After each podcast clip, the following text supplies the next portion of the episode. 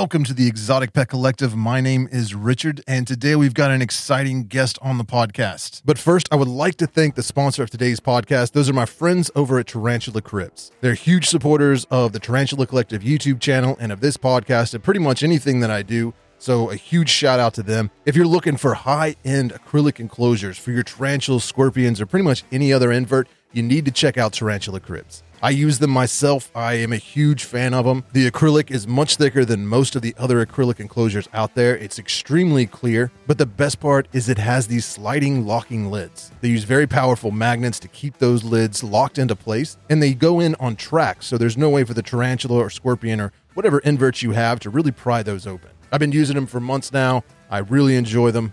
They look amazing. They work really well. I've had no issues with them. So you should definitely check those out. And right now, if you go to tarantulacribs.com and use the code TCollective10 at checkout, you will get 10% off your entire order. Whether you're looking for some awesome display enclosures for your spiderlings or you're looking for a large enclosure for your adult tarantulas, they've got that and everything in between. So definitely check them out. They even have stuff for the enclosures like hides, water dishes, plants, just all kinds of decorations. They even have some skulls. So go to tarantulacribs.com, use that code TCollective10, save yourself 10%, and help support the community. So huge thanks to Tarantula Cribs for believing in this podcast and believing in the YouTube channel and doing so much to support this. It really means a lot to me. You guys are awesome. If this is your first time listening, my name is Richard. I'm from the Tarantula Collective. I upload new podcast every Thursday, and then uh, main channel I upload Mondays and Fridays. So thanks for joining. On today's podcast, we will be talking about all kinds of things arachnid related.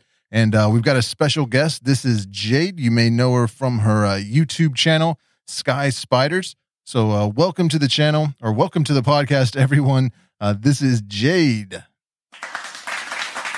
Hello. How you doing? I'm doing well. Thank you so much for agreeing to do this. It is nice having you. Always a pleasure. So, Been enjoying um, your channel for quite a while. well, thank you. Now you are here in the United States, correct? Yeah, I'm in uh, New York State. And uh, how's how's the weather out there right now? You guys getting hit pretty bad? Uh, it's pretty much what we always get up here. Lots of snow, lots of cold. right on. Uh, now, can you tell I everybody? Uh, I'm, I'm, I'm sorry. I'm What's, originally from Florida, so no way. Where where in Florida? nice.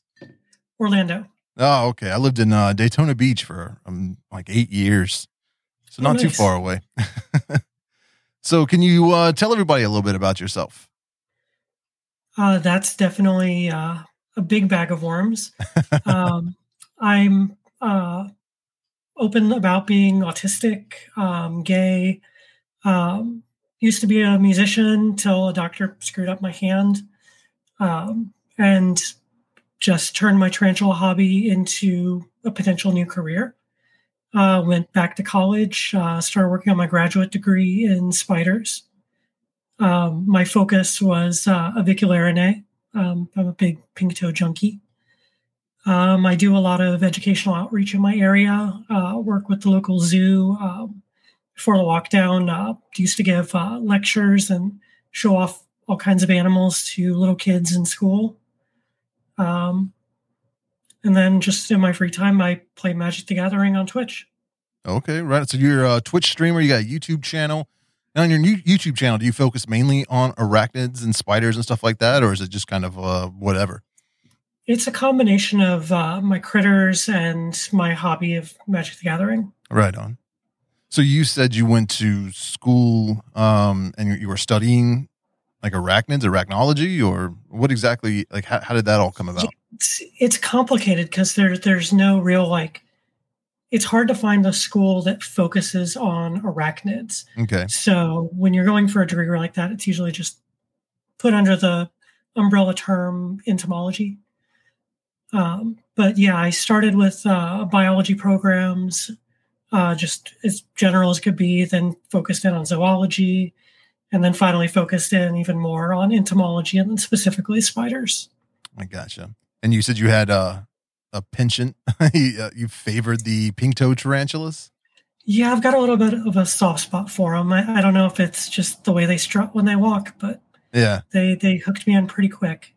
Yeah, they seem to be one of those spiders that uh I mean, uh, pretty much any pet shop I go to has a pink toe tarantula for sale. It seems like everybody, I think that was my first arboreal tarantula was a pink toe. And at one point I got hooked into this cycle of constantly like every time I'd go, I'd see a pink toe, you know, that Petco or PetSmart or whatever, and I'd be like, I'm gonna rescue it, and I would I would buy it, I'd bring it home, go back next week to get some more crickets. There'd be another one, so I'd buy that one. Yep. it was a it was a point I had like eight or nine avicularias.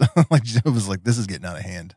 I mean, they come in every color and pattern, and I mean, when you've got versicolors Mhm. under your your branch and Celadonia, it, it's like, how can you not fall in love with that? Like, I, I just don't understand when I hear people talk about them and like, oh, they're just they're too girly a tarantula. I don't want to keep those, or oh, they're boring. Like, they're they're pretty awesome considering they're the only group in tarantulas that we really do in the hobby that's not Theraphosidae. Yeah, that's very true. I I really enjoy. You know, I'm actually doing a video, uh, a collaboration video with Tarantula Cat and can't remember who else you said was going to be on there. Reptiliatus and Petco and uh, a few other people, all about avicularia, avicularia. Kind of showing the different ways that we uh, we all set them up, and it's Oh, that's awesome. it's a uh controversial not a controversial but it's there's there's been a lot of uh bad information on avicularia Yes. it seems like it's uh, one of those species that it should be a beginner species they're very docile and, and easy to take care of but there was i mean for years it seemed like there's so many of them were just randomly dying and they came up with the uh oh, what did they call that sudden avic death syndrome or something like that Yep. yeah so i mean uh Sad. yeah. So, uh, I mean, what, what, how do you keep your avicularia? Give us some insight on, on, uh, on how you do that. Well, I got to say, I've been I've been doing this for God. I'm really dating myself here. Uh, 22 years or so, and uh, I had a lot of sads at the beginning. Um, I followed all that advice where they say high humidity and uh, give them big open spaces and uh, the, the stuff I do now. I worry more about ventilation. Um, I take um, for the little ones. I use tattoo ink caps and uh, for my larger ones, I just use like disposable, uh, basically what we keep our spiderlings in, the little condiment containers. Yeah. And I'll glue those up in the top of the enclosure for water dishes. Mm-hmm. Um, so they've always got their access to water. Um, again, the ventilation's the big part. Uh, I put holes near the bottom uh, at ground level on the front and then toward the top and the back. So the air moves through in a current that refreshes the entire enclosure. Um, just missed once a week. Uh, and honestly, I haven't had a spiderling die in maybe 10 years now. Very cool. It's very similar Um, to how I keep mine. Yeah. Yeah, it's it's honestly not as hard as everyone makes it out to be. It's just making sure you've got ventilation that clears up the entire enclosure. You're not just refreshing one part of it. Yeah. I actually just rehoused my avicularia, uh, one of them into one of the, uh, Exo Terra. Oh, I can never small, tall enclosures, like 12 by 12 by 18. Uh, it, Mhm. does have that kind of cross ventilation with the, the vents in the front and then the vents on top. Get some good circulation. And what I do um, when I'm using a larger enclosure like that is I put just a large water dish in the bottom of the enclosure. Because as that evaporates, I, I find that it, it really helps keep the humidity at a good level in there without the air getting too stagnant. But I had seen um, this was months ago. I don't know whatever came of it, but I'd seen some posts online. There was a few guys. Um, actually, I don't know if they were male, but there, there was a couple people that were talking about uh, experimenting with a, a different way, kind of a different uh, theory of how to keep avicularias. Uh, I don't know if you saw this, uh, but essentially what they were No, wanting to do was no substrate and not even a water dish. They were, they, but they're using uh, enclosure kind of like an Exo Terra, you know, arboreal enclosure, and just filling the bottom bottom with water. So it would just have a Hmm. couple of inches of water, and because they, you know, they were observing that their avicularies never really went down to the ground at all, so they didn't need the substrate, and having that that water uh, would, you know, do uh, it would really help kind of keep the humidity up um, without like getting stagnant, or at least you know without having to worry with mold and stuff like that when you have damn substrate. And they Yeah, it's got definitely interesting. Yeah, I thought it was interesting as well, and they got eviscerated because you know how the the tarantula hobby can be. You try something new, uh, Yeah. it- you, nobody likes that. it's uh, Oh my Very god. I still remember change. back in the day on Arachnoboards. yeah, Um, God, I was like, I think I was member number seven on that board. I'm that far into it at this point. but uh, everyone was talking about communal keeping avicularia. And uh, everyone thought they had the right idea, but no one was really posting actual info of, of how it went. So I was like, you know what? I'm curious, and I've got the the stuff available to do this on the cheap. So I took a 55 gallon uh, terrarium that I had, set it up with cork hides, like dozens of them, uh, all kinds of live plants, plastic plants, uh, pretty much a paradise for pink toes. And through, God, how many was it? It was either eight or 10. I forget how many exactly. And uh, at the end of it, I ended up with two very large females, both gravid, and nothing else. Um, and I posted all my results, had this super detailed thread, all kinds of photos. And I swear I still see every year now another person trying exactly the same thing and getting the exact same results. And then everyone's like, "Oh, but they're they're more tolerant. We can keep these communally. Uh, like all this works fine." And it, it's just so funny to see it over and over again after putting forth the effort and putting the results out there that they still doubt it and want to try it. I uh, I was doing some research about five or six years ago. Uh, it was actually when I, I it may not have been that long ago. It was whenever I, I was just starting my YouTube channel. So it was a couple years ago, I guess. I was, you know, just trying to get some additional information on avicularia. It was one of the first videos that I did. And I came across this old video on YouTube that had hundreds of thousands of views of this guy uh, keeping uh, avicularia communally in, a very large enclosure. I mean, like uh, larger than any enclosure that I have. Like, you know, it's something that you would keep like, uh, I don't even know what you would keep in it. Some kind of large reptile. Uh, it's yeah, probably like 36 inches high or something. Uh, massive two door glass enclosure, and he had two or three avicularias in there. Uh, just you know, really tall, and it looked really cool. And there was a lot of webbing, and uh, but you know, I, I, I never saw any follow up video about how they were doing, so I kind of assumed that they ended up, you know, some cannibalism took place there because that's two that seems to be two or three in a space that big might function, but mm. again, I'd, I'd want to see the results. Yeah, and that that was that was the thing is I had I had seen a lot of people talking about experimenting keeping them communally, and then you never see any updates. So pretty much anytime I see somebody doing that, I'm like, okay, apparently it didn't go well because they're, they're not bragging about how well it's going. Uh, yeah, you know, I just, like I think back to the Dark Den video where he got the uh, uh, the Neoholothele incei. Yeah, and tried to keep them communally, and then he was down to like what I think one or two of each color. Yeah, yeah, it's always it's always sad seeing that because I mean, there's it's really a cool concept to be able to keep multiple tarantulas in one enclosure. Like I actually have a Monocentropus balfouri communal right above my head here, and oh yeah, they're doing really well. But I actually I started out with four and I'm down to three in the communal, but it wasn't cannibalized. I think it just had a bad molt or I don't, I don't know what happened. I, it, it looked like it, it had come out of its you know web tunnels and like was just on the side of the enclosure laying on its back like it was about to molt. And I don't know if one of the other uh, Balfouris disturbed it or something mid molt, but it, it just never, it just, it, it ended up dying. It's kind of heartbreaking. Yeah, I've had the exact same results in mine where like one or two will just randomly die. Yeah. Um, but I think the, uh, the fact those can be kept communally is why that species has gotten to become so popular yeah. so quickly.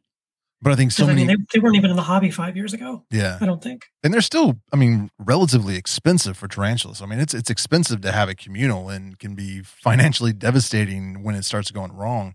And I think that's yeah. why a lot of people are attracted to something like the Neotheli NC. You know, the possibility of keeping those communally because they're the price tag on them, at least here in the U.S., is is definitely cheaper. It seems to be a lot more of them available, and you know, it's I, I, would I think it would be awesome if it could be kept communally. But I was just I've never really I've rarely seen anybody talk about it uh, become being successful. Uh, just just yeah, like avicularia. I've never seen a successful one. Yeah, it seems like it, it always it always ends badly. but people see keep trying it. But what I was saying earlier is that I think a part of the reason people keep trying to keep avicularias communally is because there's a couple of websites out there and a couple of YouTube videos that are very popular, or at least they they've been around for a while and gotten a lot of hits. So the algorithm will suggest them. And if you just type in avicularia communal, it's probably the first video that pops up. So people mm-hmm. uh, see that and get excited, and then it's like, well, it, doesn't matter what you have to say. like it, the recent information uh, is not enough to kind of um, you know settle down somebody that's extremely excited at the concept, and they just gotta you know some people have to touch the stove to to realize that it's hot. And it doesn't matter how many times you tell them. But yeah, it makes makes me wonder if I need to like do my experiment all over again with with a new group of them and make a YouTube video out of it. Yeah, yeah, that, that that's that's like the downside of social media, uh, especially YouTube, is that it, it it doesn't always give you the best information or the most recent information. It's it's just like the most popular information based off what it is you're you're searching for. I mean, if you look yeah, I for think I saw Tarantula Cat do a video on that where she pulled up this guy that's like sponges in the water dishes and uh, just all the worst stuff you can imagine. Like put him in a 10 gallon with like an inch of substrate and yeah, uh, Jungle Bob or something like that. It's his name. I mean, that's one of the first videos I, I you know, if you just search uh, how to care for a tarantula or a pet tarantula or something, that's the first thing that pops up. It's got millions of views and it's like 10 years, maybe 12 years old. It's, it's an old video but it's it's the first one in a Google search usually that pops up as well. So it just mm-hmm. seems like the old information, the bad information, uh, is just a lot e- more easily accessible than you know. I was talk. I think it was. Uh, I was talking to Pet Rock and Roll, Amy. Uh, she's over in the UK, and right now she is mm-hmm. hosting the Fatal Fangs. It's like a tarantula feeding competition with a whole bunch of channels. Uh, I think there's 64 channels that are involved in that. And when she was talking about it because uh, I'm I'm one of the judges for it.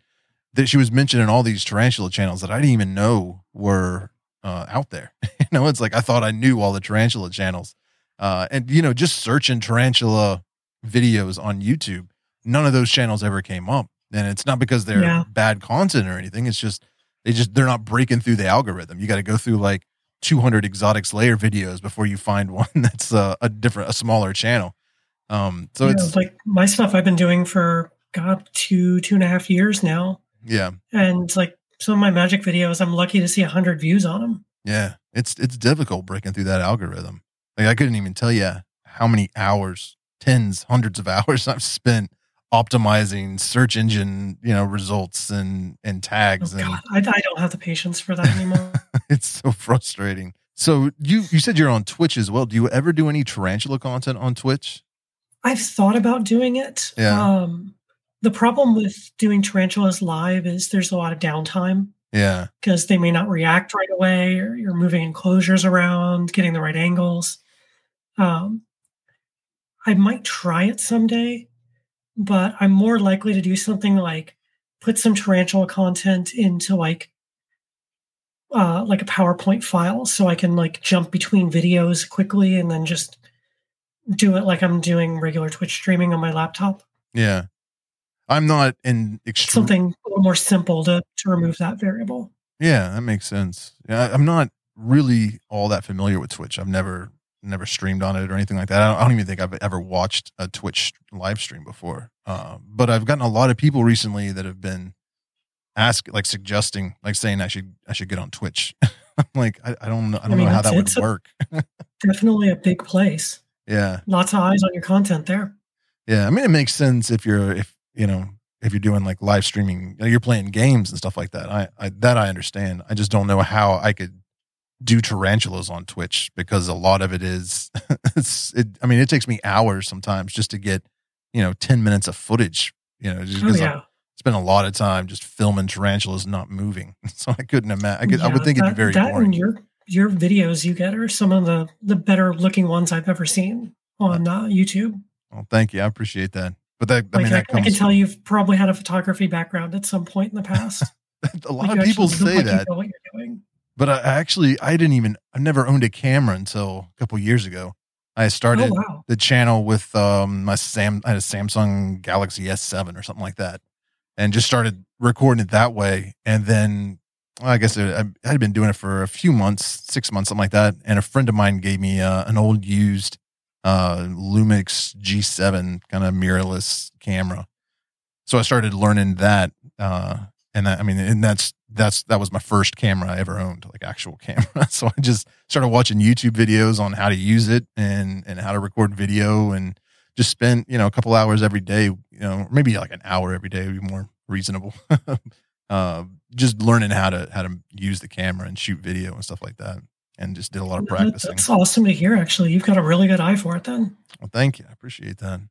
So, um, there was there was something I was going to ask you about avicularia. Uh, how familiar are you with? Like I, I have a couple of species in my collect. I have a, a Vicularia bronis and what what is it? I don't even know how to pronounce it. Vicularia bronis and it, it's not. It's Avicularia avicularia now. Like there was a lot of uh, like the the metallic pink toe and and some of those other species that all got moved into the just the avicularia vicularia uh, species. Uh, I mean, were you following that whole name change at all, or can you tell us exactly what happened there? This is kind of complicated for me. Okay. Um, so I moved up to New York about uh, about six, seven years ago um, to work on my graduate degree, and the project I was working on was reclassifying avicularia. Um, like we all admit, it was it was an absolute mess uh, before it got reclassified. Not that what happened improved things, but uh, like my big goal, like I wanted to earn my degree by renaming my favorite spider, which is the versicolor.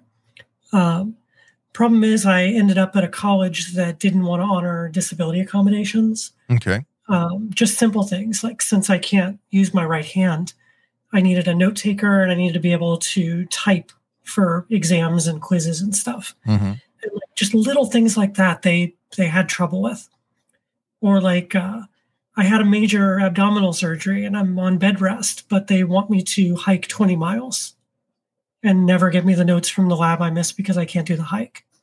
Um, little things like that. So because I was fighting all these things all the years I was there, um, I didn't get to actually finish my project. And this other person working on it, uh, we were working at the same time and didn't know the other person was doing this. Uh, they published first. So they got to reclassify everything. Yeah. And we had um, we had similar ideas of what uh, what our end goal was Okay. and what the data was showing us. But they named everything very different from how I would have called it. So not only have I already done all this research, I now have to relearn the research all over again for what they've renamed things. Yeah. So I'm always getting like doubly confused over what the hell everything is now. Uh, because I've got what I worked on for several years, and then, okay, here's what someone else did, and now I've got to learn theirs. Yeah. I get that. I get people send me questions a lot of the time, wanting to, you know, they're asking about their, uh, their pink, the metallic pink toe, and and and I, I wish I could remember how to pronounce it. It's like it's literally in the enclosure behind me, but I don't want to walk over there. But it was a, a Vicularia Bronison, Brona Bronahez, and Wowie, something like that. That's not not even close. But uh, I had posted a picture of it a couple years, or like right after that, uh, the big you know reclassification had happened, and was quickly told in the comments that it is now just Avicularia, Vicularia, like morph type four or something. And I, I started, you know, kind of looking into all the different morph types, and and it just, I just didn't care enough. I think is the problem. I was like, yeah, Yeah. okay, it, that's just there. were You know, there there small details that are distinguishing all the different morphs, and uh, it just I just haven't really got into it and and really kind of delved into it. So I I don't have that knowledge. Um, but I I knew that you know they they had switched the the Caribena versicolor. They had renamed that one, and there was another avicularia that got reclassified, but it is escaping me. at the moment. Ybyrapora diversipes was That's another one. it. Yep. yeah. Another one I was hoping to name. Yeah. But what would you have named it? Honestly, I, I'm not. I'm not going to muddle everything up with, with Okay. where I was going with it at this point. Yeah. So, But so- I mean, like, I I, I breed avicularia on the regular. yeah. Um, like, Fear Not probably still has some of my spiderlings from last year. Right on. Um, but uh, even I think it's a, still a gigantic mess and overly complicated. Um, honestly, everything that's in the the Avicularia variegata or Avicularia avicularia with the morph types, hmm they all have overlapping habitat and they interbreed with each other in the wild. Uh, they're still fertile when they inbreed, interbreed. Um, so they are basically they're the same species. Um, Like it's more complex than that. Yeah. But I mean that that's the the quick and dirty version of it. So like when you they're can understand that much, you, you've basically got it. yeah. So when they're determining the different species, uh, especially in a genus that's so closely related, I mean, are, are they doing like uh, like DNA type analysis to determine that they're different species, or are there like physical attributes, or is it just like whatever the kind of color and pattern that they have? I mean, what what distinguishes the different species or different morph types? There's a few different ways to do it, um, and it's usually a combination of everything.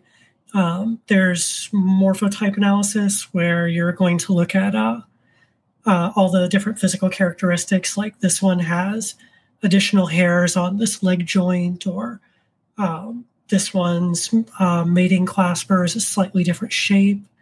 Um, you're looking for things like that. Um, then you're also doing the DNA analysis and looking for clusters of where there are gaps in different groups of DNA to delineate species. Um, the problem with the vicularia in there is you're going to have a lot of in between ones as well. Um, some people start looking at uh, the color difference, but a lot of that is uh, just regional variation in a lot of cases. Okay. Uh, but it's a little bit of everything put together. Yeah. Um, although it's mostly DNA nowadays. So what got Caribena reclassified to a completely different genus? I think a lot of that is down to uh, geographical isolation. Uh, all of those are, are, island species for the most part. Mm-hmm. Uh, and most of the avicularia are like mainland South America, Central America type things. Gotcha. Very cool. So, what kind of tarantulas do you keep other than avicularia, or is that pretty much all you have? I keep a little bit of everything. Do you? Um, old world, new world. Um, I don't keep many burrowers. I'm, I'm, just not a fan of pet dirt. Yeah. Um, but I've got like assassin bugs, isopods, um, true spiders, harvestmen, um, scorpions. I mean, I've got a scorpion you bred actually. awesome. Uh, the ones you sent over to Fear Nada, uh, Yeah. like six months back. Um, which, by the way, were not communal for me. Um, no, not, not until they're I adults. finally put them all together, I just ended up with one fat one. yeah. Yeah. I think So uh, there's another argument against communal. Alex did that as well. Like I, I have a communal right here, but they're only really communal when they're adults. Like you put Yep. them together when they're they're little scorplings or even juveniles, they'll they'll end up eating each other. But the adults have been. I mean, I got seven of them in an enclosure, and they're they're doing they're doing too good. Actually, I just uh, was looking at it before uh, I started the podcast with you, and I got um, another female with a bunch of scorplings on her back. So I probably oh, got another 30 of them and i still have probably about 80 or 100 different baby scorpions in my nursery at the moment so i'm getting overrun by scorpions right now so uh, One of my parthenogenics is about to drop, so I feel ya. yeah yeah so that's that's a night i get to try to get her out of the communal and in her own enclosure because if i've noticed if, if you if you don't then they end up picking those babies off. Like the other scorpions in the in the communal end up Oh, eating them off her back. So i and i definitely don't want you know i know if they get they end up you know moving off her back they're probably not going to last long. They'll either eat Yeah. each other or get eaten pretty quickly. Uh, so I'm, I usually like to separate them until they, they crawl off the back and then pull them all out, put them in their own little tiny deli cup enclosures. Uh, and yeah, they're really cool, but I, I just, I'm getting sick of all of the babies. So I may break the communal up here in a little while because it's, you know, nobody really wants them. it's like I, I sent those to Fear Not because I didn't know what to do with them. I couldn't find anybody. And Tanya was like, yeah, I'll, I'll, I'll take them. So I sent him to her She- kind of, She's uh, always been good about taking my extra stuff. yeah, yeah. And so I might, I might, I was gonna actually going to send some more to her. Uh, I guess it was end of November, something like that. But she was really busy opening up the the new store, so we kept de- delaying it. Then the weather was bad, and so now I, I just am taking care of all these baby scorplings, waiting for the weather to Yeah. break so I can send her a huge box. And Of, like they're not bad if you can keep them together. yeah, It's w- when they're all individual containers. That's that's when they become annoying. Yeah, I mean, it just takes a couple hours just pulling them all out of the nursery, set them on the table, opening the lids, feeding them, watering them, Mhm. putting it all back. It's it's quite a hassle. Um, But yeah, the uh, little experience with trying to get them to live together, which by the way was in a much larger enclosure than I would have normally done. yeah, Like we're talking like an 18 inch high Exo Terra, yeah, and they still were all gone in like three days. Wow, Um, that's wild. But that experience, like I was about to order some death stalkers to keep communally, Mm, and I was like, you know what? I'm just gonna get a, a, a female to breed with my male when they're both mature, and I'm not gonna keep them together. I'm, I'm, I learned my lesson. yeah, I've Like, got other than my emperors, I don't keep scorpions communally. yeah. See, I haven't tried that with emperors or Asian forests, but the communal I have is the uh, the Florida bark scorpions, and then also the Arizona striped bark scorpions, and then just the regular Arizona bark scorpions. Those are the three scorpion communals I have, and like they're all adults. There's like you know between four to seven in each one, and they're they're doing well. They're breeding. I did notice that the uh, the Arizona striped bark scorpion had some cannibalism in it, and I think that's just because of the way I had it set up. Usually, like all the the other two communals, I have like multiple pieces of cork bark kind of leaned up against the side of the enclosure. That one I just had one large piece, so I think there may have been some territorial issues in there. So I, I if I'm going to do that one again, I'm, I'm going to change up the way I laid it out. But you know, other than that, th- those have been doing well. Um, but yeah, Alex had told me that that his had uh, that he ended up with just one large fat scorpion. I was like, I'm sorry, man. I thought I made that uh, clear that you have to wait till they're adults. But yeah, it's, For mine, I thought they were mature and they weren't. oh yeah, So that's all. I, I mismeasured the size. yeah, that Um, happens. but you were talking about the multiple hides. Like my emperors, I gave them multiple hides, like I think Mhm. six hides for two scorpions, and they're always under the same one together. yeah, So I just finally just took out all but one. yeah. That's kind of how my uh. Florida barks are. I mean, just looking at it right now, there's four of them on on one large piece of cork bark, but I got two other vertical pieces of cork bark in there. Even though they don't use it very much, I think like when they get irritated with each other or need some space, they can quickly retreat and kind of be out of each other's hair in those situations. So I mean, I, I rarely see him using like right now the the scorpion with all the babies on her back is on the farthest piece of cork bark away from everybody else. You know, she's really kind of isolated herself, um, you know, from the rest of the communal, which kind of makes it easy to identify when she's pregnant. Yes. But you said you keeping uh, some assassin bugs. Do you have like the horrid king or the white spotted or what? What do you have? I have uh, three species. Um, I do have uh, Psytalla horrida, um, which are amazing. Yeah. Um, I thought I had two of the same gender left because I wasn't getting any babies for the longest time. And then, like two weeks ago, I just started seeing babies everywhere. Oh wow. Uh, so thankfully, that colony is is going strong. Um, I've got the white spotteds, hmm uh, which I think I'm sitting at around like 20, 25 of those right now. Okay. And I just picked up um, P. Uh, laevicollis, uh, which is just a, a larger red spot one. All right. Um, I actually won those at an auction on uh, Facebook just randomly. Um, and those are actually becoming uh, pretty awesome. Just like another species I didn't even know existed. Very cool. But I've been doing those for about a year now. And just, I've fallen in love with them. They're so fun to watch swarm, yeah. like fighting, fighting over food. And Well, I have uh, really cool animals. I have the a horrid king and um, the white spotted. Both kind of I'm keeping communally. The white spotteds are doing really well. Uh, I think I've got maybe like eight or nine of them in there. A couple, maybe a month or so ago, I noticed a bunch of babies crawling around. But the horde kings, I have not gotten any babies, and I'm down to just one. I think I had five of Oh, them wow. originally, and they just slowly over the past few years have just kind of. Has it been two years, eighteen months, something like that? It's been at least a year. Uh, I mean, more than I know year. a lot of us are still learning the uh, husbandry for these, but uh, it's starting to seem like they're uh, they're seasonal breeders Okay. because I'm seeing everybody talking about how they're getting babies all of a sudden.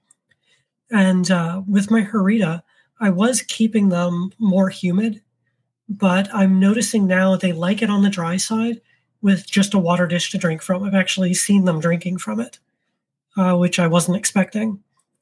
But uh, that that's what I found working, and I also keep them with uh, with dairy cow isopods Hmm. uh, to clean up any of the the bodies they don't finish because they they leave quite a mess. Yes, they do. But but the combination of all of that seems to have worked really well on my end. Do you keep um? uh, What kind of enclosure do you have them in? I just have them in an eight inch acrylic cube with uh, vertical cork bark to climb on. Okay. And what kind Uh, of substrate? substrate is a mix of uh, uh, peat moss, um, some aspen bedding, uh, a little bit of sand. Um, nothing too fancy. Yeah. And and you said you keep the substrate dry, give them a water dish. Do you use any kind of supplemental heat at all? Or just room Uh, temperature? our, our bug room is about 83, 84 degrees in the oh, winter, okay. uh, just because we're in a two story apartment. So all the heat goes up there. Gotcha. Uh, so our whole bug room is heated. Nice. Uh, see, I keep mine in my basement, so it's I'm lucky if it hits 72 down here, which is fine for the tarantulas. But I was thinking maybe that had something to do with why my uh, horde kings were not doing very well. I I didn't I didn't have any that could supplemental be because I also raised them to the top shelf on my rack, yeah, uh, and that's where they get the warmest. gotcha. So that might have something to do with it as well. Yeah. Yeah, I'm kind of bummed that I'm I'm down to just one. Um, I was actually thinking about ordering some more. Uh, you know, next reptile expo I go to, I was actually hoping to go to um, uh, Tinley Park in NARBC. That's where I got them last time, and I know there's usually a few people, uh, a couple dealers there that will have them, but I'm not sure. I know it got postponed. It was supposed to be in March. I think they pushed it back to like June or July, and I just I just don't know if I'll be able to go now. But because it was it ended up when they originally it was going to be in March. It was the same weekend uh, as my wife's cousin. Uh, he actually lives right outside Tinley Park and was getting married that weekend. So I was like, perfect. like I'll Yeah, definitely be in town. So yeah, but but I guess since it got postponed, I don't know how how that's going to work out. But uh, before I got you more, have, uh, I you could have unlocked an achievement I haven't gotten yet, where it's bring tarantulas to a wedding. yeah, that would be pretty wild.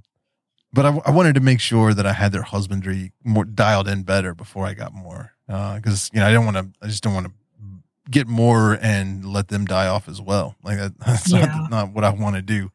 So I, I've been my, asking a lot of people like how they keep theirs, trying to trying to find you know some commonality. One of my friends up here, um, he's the one who actually gave me my horrida. Um, he got them just randomly in a roach colony he bought, Huh? um, where they were there just picking off excess roaches. He had, uh, I think, three immature and one mature. And he just was like, Oh, I've heard you wanted these, so here you go. I, I don't have any reason to keep them. That's pretty wild. And that, Oh. that's literally how mine started. But I mean, if they're doing good in a roach colony for, God, five, six years, Yeah. How do, what do you feed your your assassin bugs? I've tried all the roaches that we breed, Mm-hmm. but they they can't catch the red runners. They don't like the uh, the dubia. Um, they don't like the lobster roaches. Um, all the other ones we keep are pet species, and uh, we finally just had to realize we have to go buy crickets every week for them. Yeah. That's what I feed I, mine as I well. detest crickets. Like, they, they just smell so horrible. They really do. Um, but uh, but yeah, that's all they'll eat for me anyway. Yeah. I, I think I got a few of them to eat mealworms, but it was it was almost like I had to dangle it in front of them and let them strike it. Hmm. And I was like, yeah, I'm not doing this every week. yeah, I've I've done tweezer feeding with uh, with red runners before, and they'll take them that way. yeah. But when you've got thirty in a colony, I'm I'm not going to sit there for two hours and tweezer feed every one of them one at a time. And when they have Remember babies, who got them and who didn't. yeah.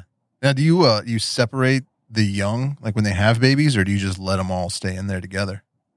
I've been letting them stay together, Mhm. but depending on how it goes this time, I may start separating.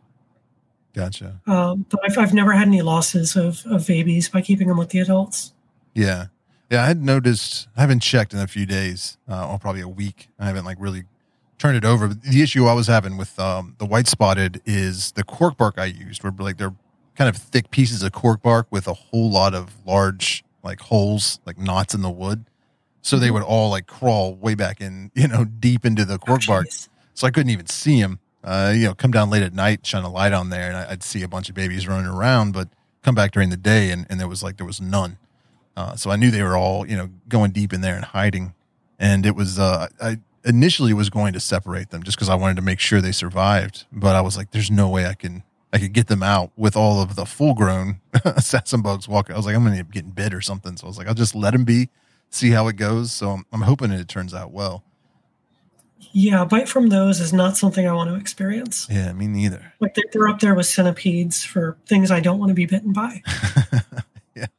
Like I've taken one tarantula bite Oh, in have all you? my years. And, um, what? How did you get bit? dumbest thing possible while handling a uh, a versicolor and not letting it get away from me. Ah, nice. Just a little uh, two inch or inch and a half spiderling or something. Yeah, Uh, chomp down on uh, the knuckle of my thumb. yeah. Uh, three or four dry bites with my dumbass not noticing, Oh, wow. and uh, finally gave me an envenomated bite, and that was interesting. Yeah. What kind of side effects did you feel? Honestly, it was like a fire ant bite. It was just itchy and burned for a little while. Oh, okay. I'd never been bit by a fire ant either. I managed to avoid that all my time in Florida. I was like, nope. I was going to say, I thought you lived in areas with them. Like, that's amazing. yeah.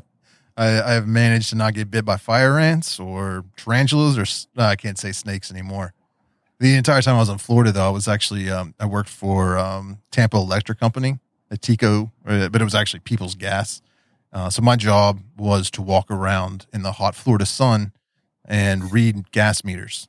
so Mhm. that was like uh, I got bit by a lot of dogs and uh, but never a snake and had some pretty close calls. But that's kind of Mhm. like a part of what really amped up my appreciation for reptiles and and arachnids was just being down there and you know I'd always liked tarantulas but it wasn't until I moved to Florida and had scorpions in the cat litter box and snakes all over the Mhm. yard and, and like reptiles running through the house that it really started to develop a lot a lot a lot deeper appreciation for these things. And uh yeah so and then i moved back up here. Uh actually when i, I moved i'm in west virginia right now. And uh i moved from daytona beach up to west virginia packed like just do everything in the back of a u-haul.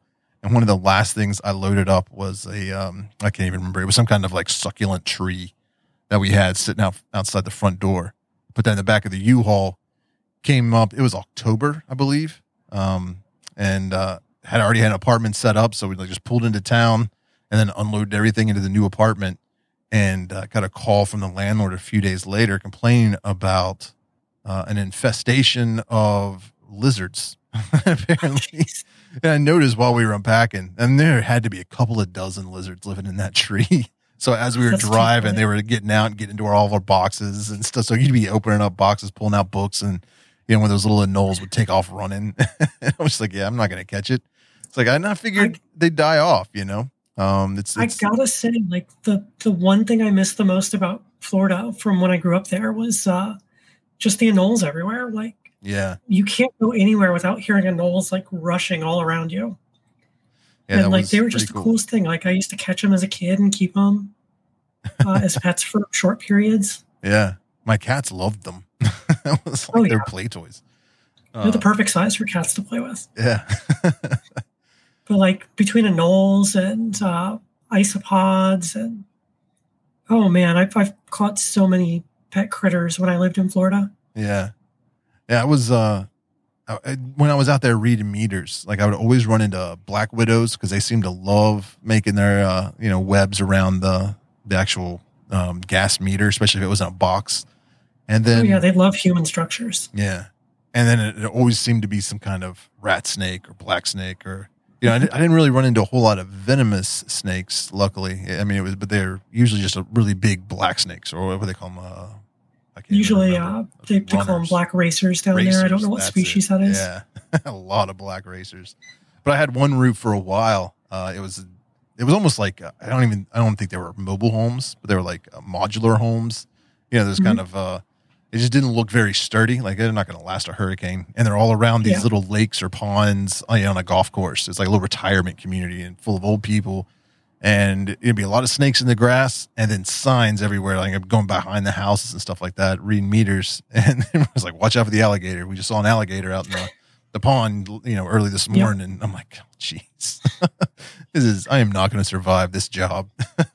Oh man, my my uncles and my dad, when they were little kids, uh, would bring home snakes and alligators and all kinds of stuff, and just try and keep it as a pet in the shed out back. And yeah, I've heard so many stories about pet alligators. Yeah. Just I I never, when that's that's what's around you. I mean, why not? yeah, I, I never brought any inside to keep as a pet, uh, just because they were they were so readily available. But that was probably one of the worst jobs. Like it paid really well. I got like a company car and all that kind of stuff. I enjoyed that It's aspect of it. it. What's that? It's because no one wants to do it. it it's Yeah. it's hot. It's sweaty. It's it's bad work. Yeah, and, and, and I mean, I'm it's an a, honest job, but I'm, I'm like, a it, it's terrible. fair skinned, redheaded ginger from, you know, lives, lives in his basement from West Virginia, walking around the 90% humidity, 100 degrees in Florida. Oh, man, that was, oh, I'd just be covered I- in sweat. God, I took a job flyering cars down by Disney one summer, Oh, geez. and uh, it, I did it in the middle of the night. So like we'd go out at like one in the morning. Usually is when we'd start. Yeah. and we'd work straight through till like seven in the morning. Mm.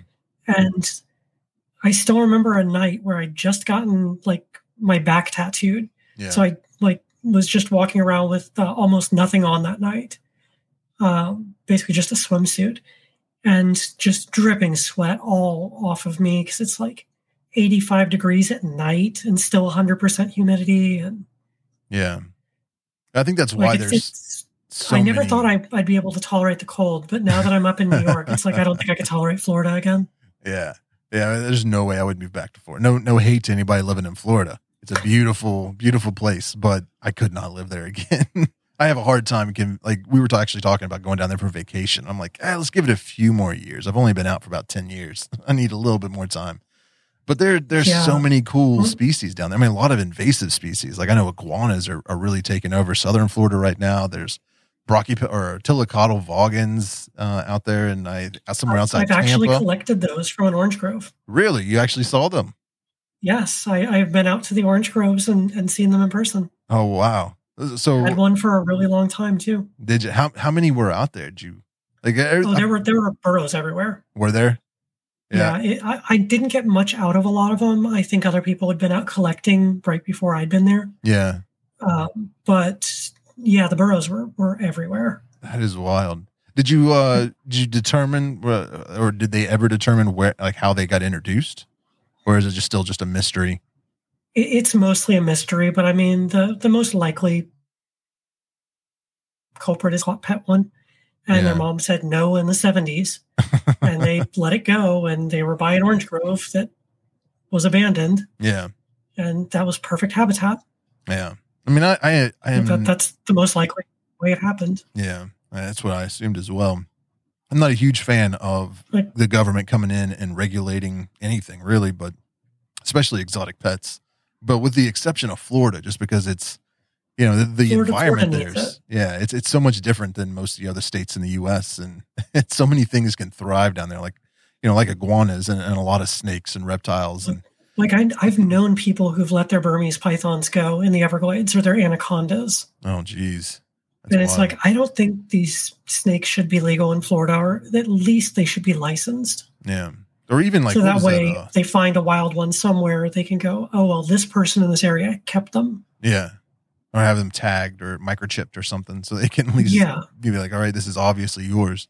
But I remember, uh, was it Hurricane Andrew that came through? Uh, that was Miami and just decimated the area. And I remember reading about a lot of uh, animals that escaped, like they were in people's homes or they were in pet shops and stuff like that, completely legal. But you know, they, they ended up getting out, or people let them out because they couldn't take them with them, and you know, they figured they have a better chance surviving if they just let them go. So, and, and that that fed a lot of that um, those invasive species. But I, I was talking, to, I think it was Alex from Tarantula Haven because he lives down uh, out in the Orlando area, and was he was complaining because there was a lot of species of roaches he wasn't able to keep uh, because they're so invasive down there. Yep. And it's it's Oh. I, I was still able to get them when I lived there. Like it, it's not hard to get them still. yeah. But uh, you're talking about Hurricane Andrew. That's actually responsible for one of the biggest ecological disasters Really? uh, as far as invasive species go, in that uh, some bars on the coast had saltwater fish tanks with uh, lionfish in them, Uh huh. and they got released into the Atlantic. I mean, they're from the Indian Ocean where they actually have predators. Yeah.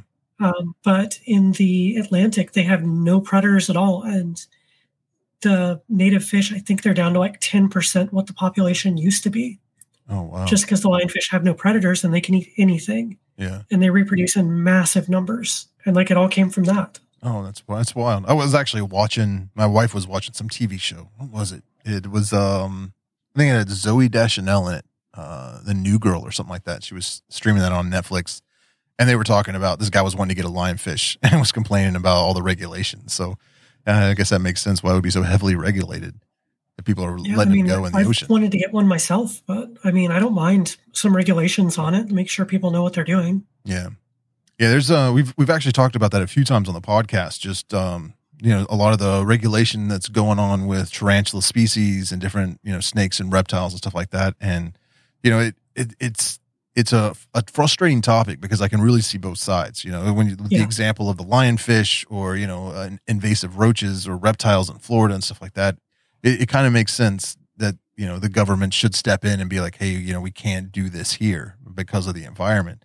But then there's also the other side of that coin where places like Oregon is are, they're going through and you know making all of these species of, of tarantula and and a whole bunch of snakes. They're like, yeah, you can't keep those here. It's like there's no way that that species could be invasive in Oregon. like it's a Like I, I tropical live snake. next to near New York City, where you can't keep ferrets. Yeah, Like, or, or gerbils, I think, is another one that's like really weird that you can't have. it is strange. I didn't know Um, that. Is that just like- within the city or is that statewide? It's just New York City. Okay. Yeah. Because I mean, if it extended out, I wouldn't be able to keep tarantulas in the state. Yeah. because those are also banned in the city.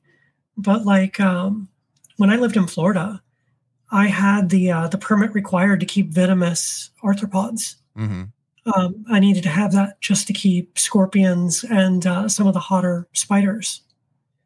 Um, I got it right after seeing my first wandering spider in person, Yeah.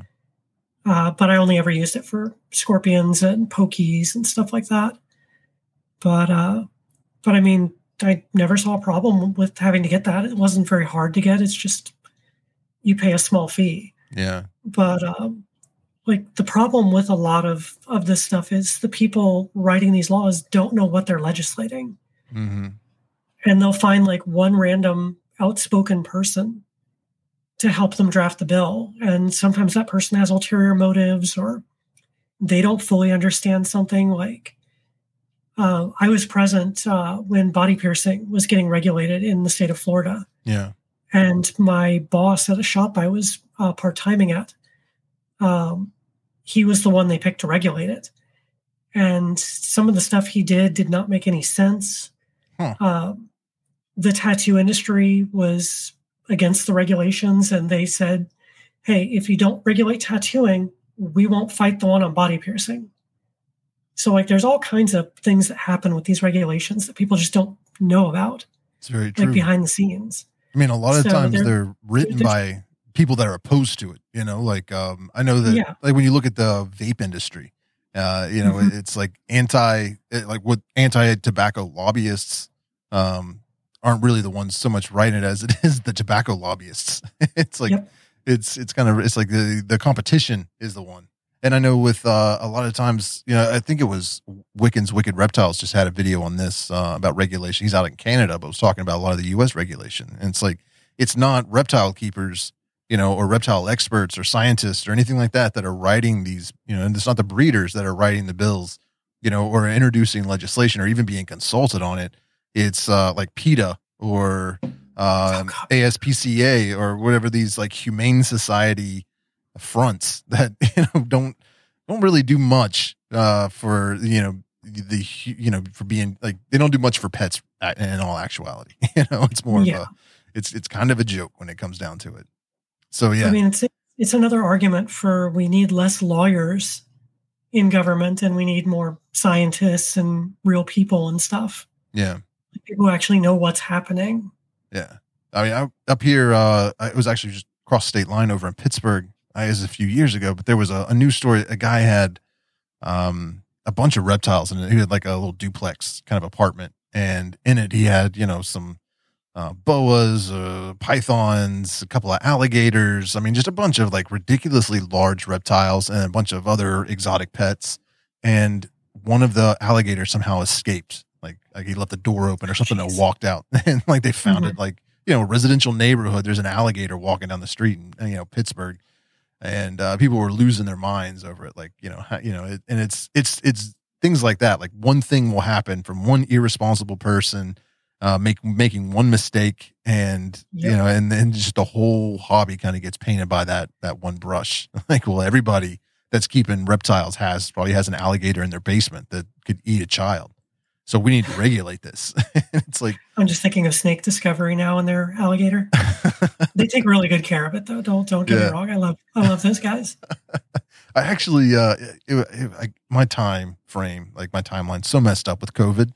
But Whenever the last time I was in at the Tinley Park NARBC, it was uh, we walked into a hotel. My wife and I showed up, and uh, it was it was late. It was probably like nine o'clock at night by the time we rolled into town and the people in front of us, um, and I cannot remember her name, but it was you know the the young lady from Snake Discovery and mm-hmm. her boyfriend or whatever. Man, I wish I could remember her name right now. But I, I actually don't have the part of my brain that codes people's names properly connected. Yeah, it's a symptom of my autism, and I can never remember people's names. Oh, uh, I, I drives me crazy because everyone thinks I don't care. Yeah, I wish I w- wish I could blame that on autism. Maybe I just don't care. I'm really bad with names as well.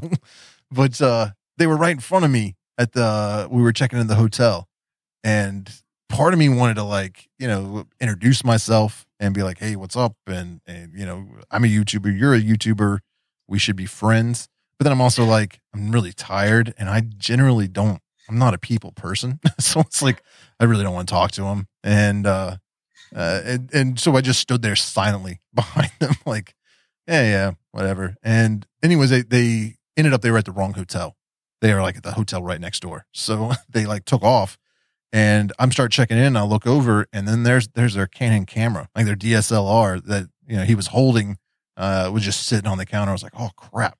like I know how expensive that stuff can be. And when you're yeah. going somewhere like the largest reptile breeder conference in, in North America, like you need that to, to to do what you're doing. Like that was the whole reason they came, probably, or a good portion was to record. So I was like, told the front desk, I was like, this is his camera.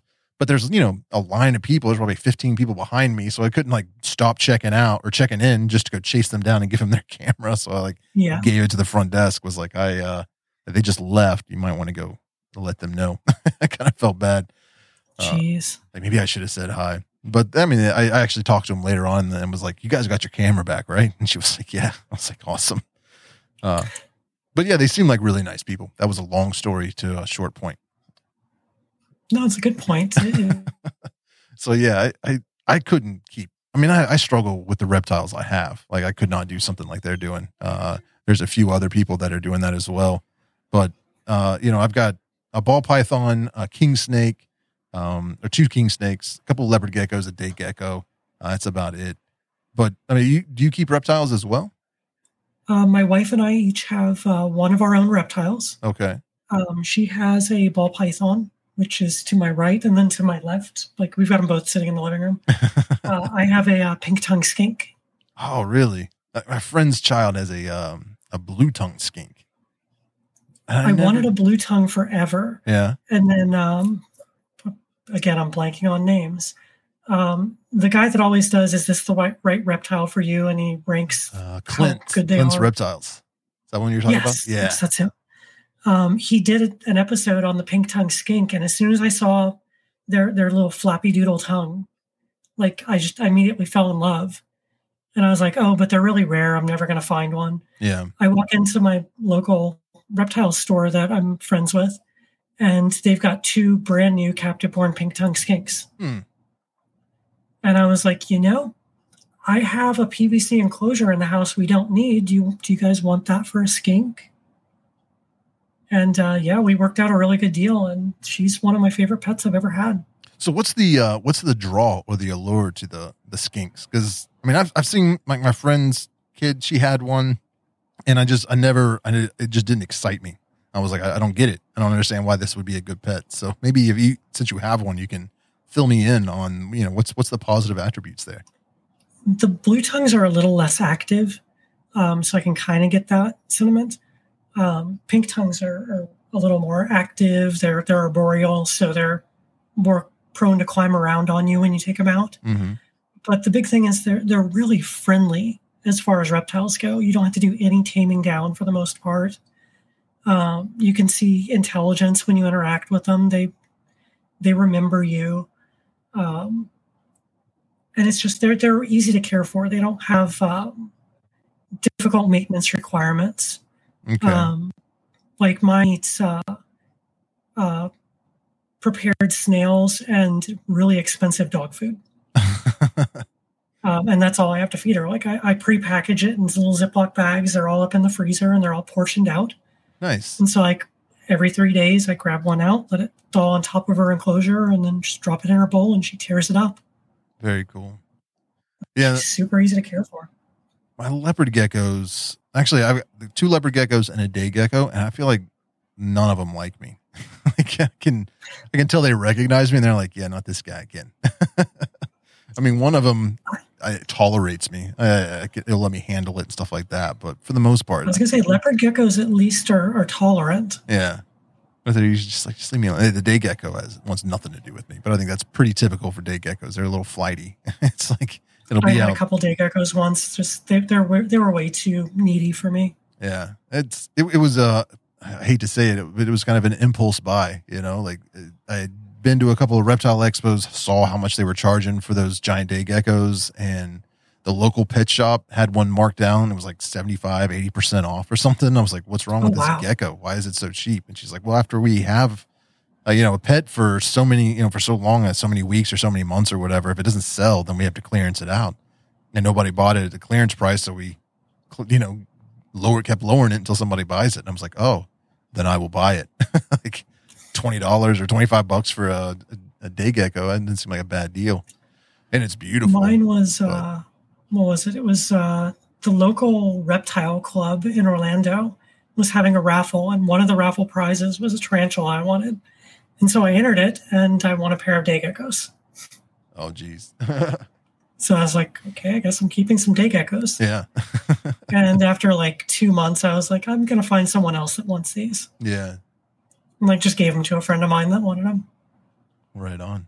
So do you So a friend of mine won some day geckos. There you go. Yeah, I ended up giving one of my. I I've told this story before, probably multiple times on the podcast, but I uh I'm a cheapskate. So when instead of buying like Exo Terra enclosures at the at the pet shop or online, which occasionally I will if I need one, um, but I I am constantly going through um like Craigslist and uh you know different whatever like local kind of websites that are selling you know just junk you know like uh those like yard sale facebook groups and stuff like that for the local area and find people that are selling their Exo Terras for you know 10 20 30 bucks Yep. even if i I've don't need them. I, you know i see one that's really cheap and it's like okay i'll, I'll give you 20 bucks for that enclosure just keep it in my I was garage wondering how you had all those glass enclosures in your basement. Yeah, yeah, that is, that is how. Because I mean, a lot of times I'd be like, they'd have one for sale, and I'd be like, yeah, I'll, I'll, buy that for twenty bucks, and they're like, all right, come buy, you know, come buy my house, and, and I show up, and they've got you know five or six enclosures, like they got just a bunch of glass Yep. aquariums and stuff, and I'm like, and they're like, you can have all of it if you want it. I'm like, "Uh, for how much? And they're like, the twenty bucks. I'm like, sweet. So I fill my car up with enclosures, and I think had it, the same thing happen. They're just like, we just want it out of here. Just take it. yeah. Yeah. So yeah, I'm not I'm not paying $150 for a glass enclosure if I can find one used for 20 bucks, you know? Like it's like uh, See, I've been I've been really lucky up here. We've got um, a local person that manufactures uh, custom acrylic enclosures. nice.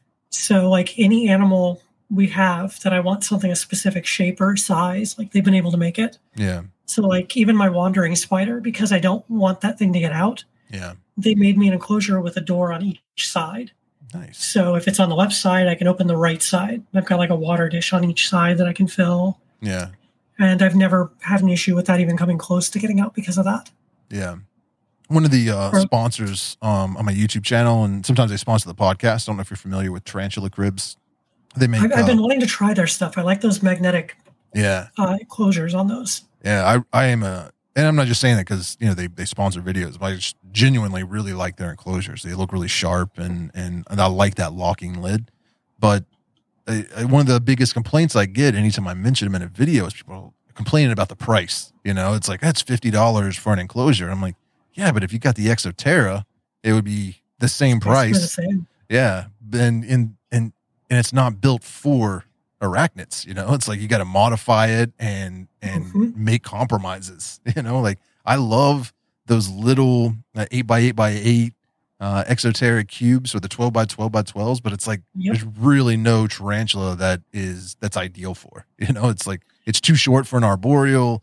Uh, it's not you can't get deep enough substrate for a terrestrial and and you can't even don't even consider it. I'm, I'm going to beg to differ. I have a green bottle blue and one that is doing beautifully, and it's perfect Okay, yeah. Yeah. Uh, because I- there are really not any of the three types. That's very true. I actually have my OBT in in uh, a 12 by 12 by 12 and it's it loving it. So yeah, there are a few that I guess, you know, you're right.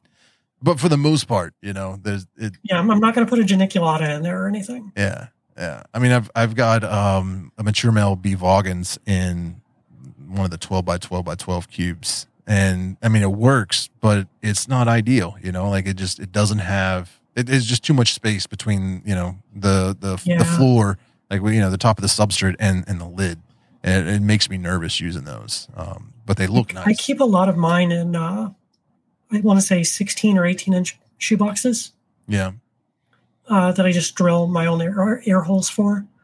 Um, like same thing with my roaches. Like I just keep them in really big, basically Rubbermaid bins. yeah Um, in a lot of cases, those are honestly the best enclosures you can do. yeah yeah i use a lot of uh amac boxes pioneer plastic boxes you know just like plastic display boxes and drill or melt the holes in them uh they're great for spiderlings and juveniles it's very cost effective just go to the container store and and you know get 20 enclosures for 20 bucks for your spiderlings it pretty much uh, I've never lived near any container store, and it drives me crazy. I would love to check that place out. Yeah. Uh, Actually, uh, there's one in Pittsburgh, but I've never been to it. I, I always is end the up. closest one to me, by the way. What's that? That is the closest one to It me. That or. Toronto. wow.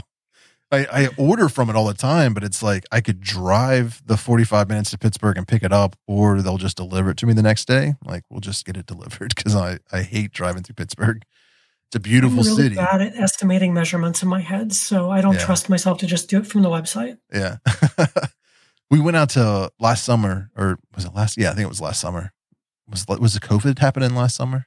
Yeah. So I guess it was the summer before, summer before COVID. That's how I'll do my timelines. and we went out to uh, another cousin. Um, another one of my wife's cousins was getting married, and they lived out in Los Angeles. So we went out there for their wedding, and we were doing one of those um, touristy things, like where you go down to a Chinese theater, you know, in downtown Hollywood, and you get on one of those double decker buses, and, and they drive you Mhm. throughout LA. And one of the places that we stopped for a few hours was some kind of um, market with a bunch of stores and restaurants, and you know, a little, it's just a cool little spot. But they had there was a container store there, and I was like, we got to go. And everybody else, like the rest of her family's like, we're not going to the container store. I'm like, come on, please, it's right here. they, they did not understand my desire. My wife did, and she's like, "Yeah, we're not we're not going to do that because I don't want to. we're going to lug those containers around for the rest of the day. Like that's not See, happening." I, I would totally end up doing it, and then all of them would get cracked on the way back, that's very true. like guaranteed. Yeah, and then you know, of course, I'd have to take a plane home. So yeah, there, it was probably the smart thing not to go, but it, I really Yeah. wanted to. and was pretty disappointed. I still wonder about these people that fly for reptile shows yeah. What do you and wonder like about? intend to buy stuff. Oh, well, I know the the ones that I've been to, they have somebody like uh, Ship Your Reptiles has a booth there. So you Hmm. buy all your stuff and then you go to them, and you know they they, they take it and and box it up for you. You just pay them however much for the shipping. Like it's like fifty bucks per reptile or something like that. I mean, or I don't think That's it's that pretty much, but yeah, I thought that was pretty awesome because I had been There must be a new thing. I haven't seen them before. yeah, I know. I, I I don't know if that's how widespread that is. I just know like pretty much the only one I've been to is the uh the Tinley Park uh, NARBC one, and I know they there's I know Ship Your Reptiles is there. There may be another company too, but I know a lot of people were buying snakes and then would bring them to them, and they would you know sh- ship them out. So you know then they would even like well what time like what day are you going to be home and schedule the Yeah. shipment so that you they'd be there the day you arrived or the next day. Uh, I thought that was that was pretty cool. Um, I go Oh, to some in tell Pittsburgh. My wife but- about that, so maybe we can hit the uh, tarantula thing that's in Arizona every so often. yeah, yeah, that would be Actually, bring some stuff home from it. yeah.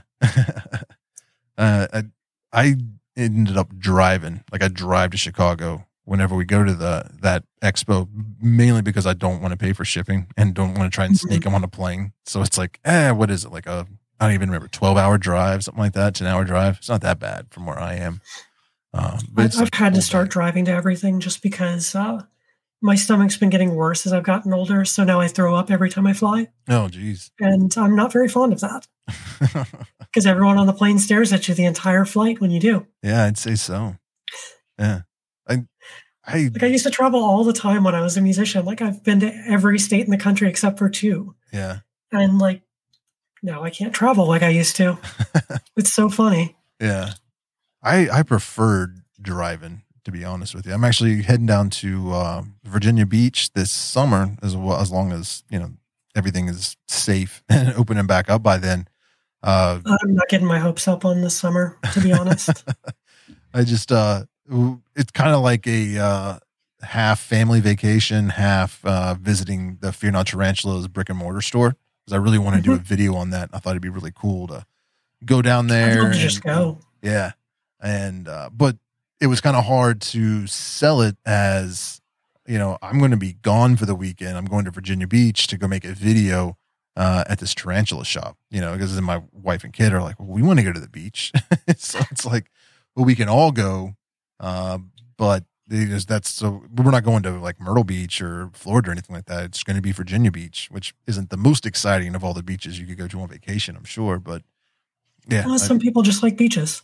Yeah, but I'm I'm stoked uh, just to go see the tarantulas. I think that'd be really cool. Yeah, I've heard their shop's going to be pretty interesting down there. Yeah, as far I've, as all, all the stuff they've got. I've seen uh, some of the pictures. I know that they got. Uh, they also have like some true spiders and centipedes and praying mantises, Ooh. and yeah, there's there's a whole bunch of inverts in there. I'm not sure. Those are three things I have trouble finding and would really like to get a hold of.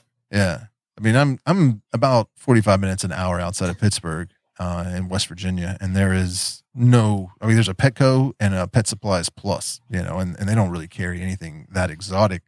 So it's you know I've, been told there's a couple of cool pet shops in Pittsburgh, but it's always like a look but don't buy situation because they're just really expensive. Um, yeah. like, you know, some of their tarantulas are hundreds of dollars. You could order them online for 60, you know, so it's like, it's, it's, unless you need it right away, there's no reason to buy it. So I ended up never even going to them. I, I should really do that at some point. Uh, but there's, there's just nowhere in, in this small town in West Virginia to get any kind of exotic pets. So it's like, I either go to, you know, expos or check out uh, a pet shop like that is, is pretty much the only opportunity.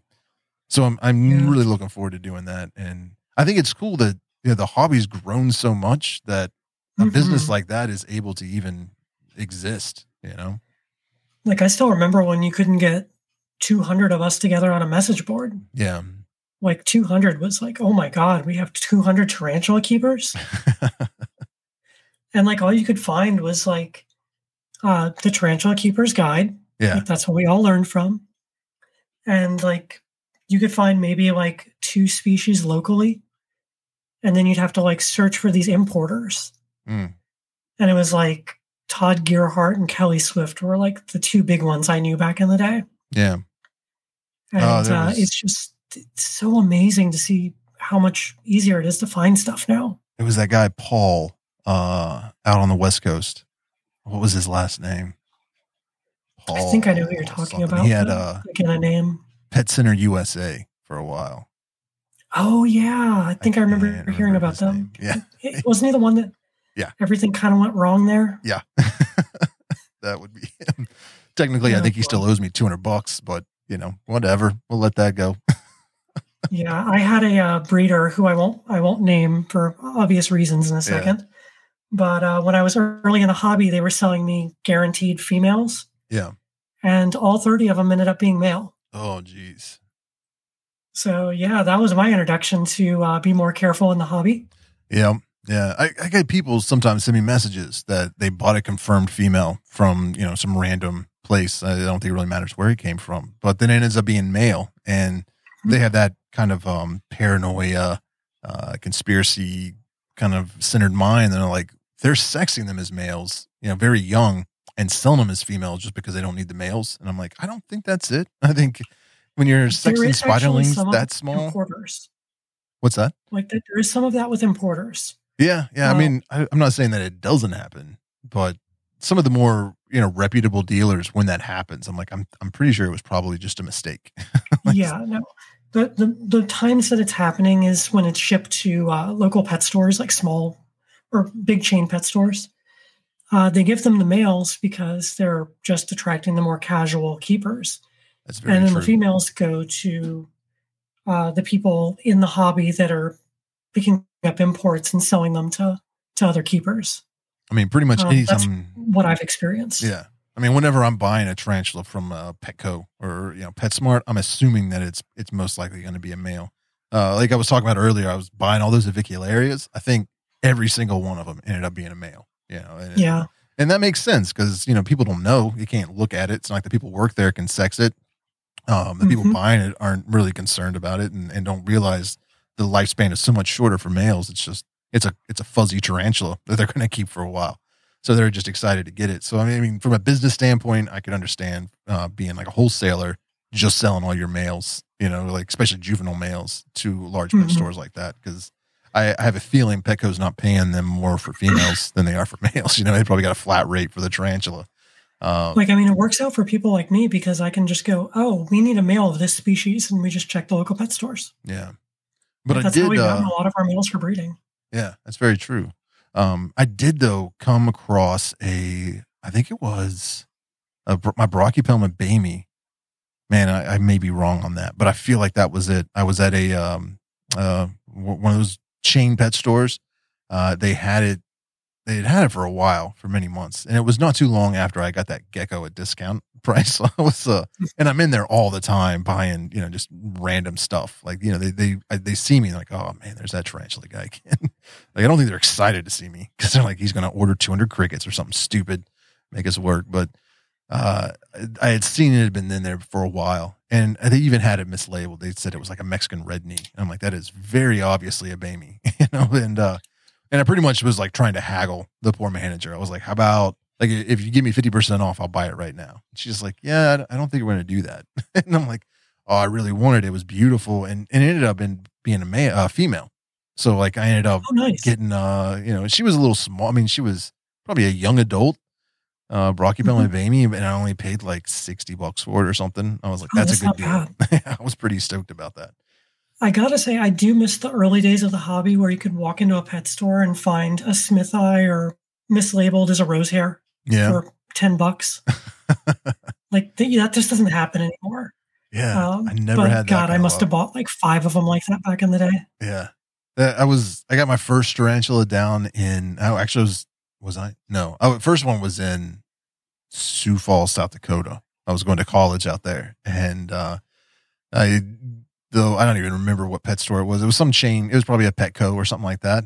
And Mhm. just like an end cap on one of the aisles, they had a bunch of like, you know, 16 ounce deli containers or something like maybe 32 ounce deli containers. What are those small little plastic ones? There's probably like 15 of them on there with just a tarantula and a sponge in each one of them. You know, like uh, they're all rose hairs, uh, but they didn't even tell you what it was. It was just like tarantulas, nine ninety nine or something. And I Yeah. was like, oh, I want to get one of those. And yeah, I was like trying to overcome my fear of spiders. I was like, that's not a big investment, and that thing lived forever.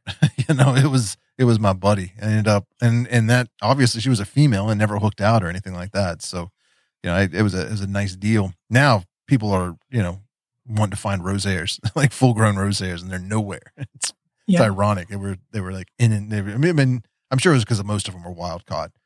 Um, but then I moved to Florida, and there was um, I can't even remember. I wish I could remember the name of the pet shop. It was in Daytona Beach, and it was it was like an exotic pet shop. I mean, they had fish and stuff like that, but they also had like monkeys and like a little fox. I think those were like display animals, but I mean, they had a bunch. It's like a little tiny I know zoo the pet store.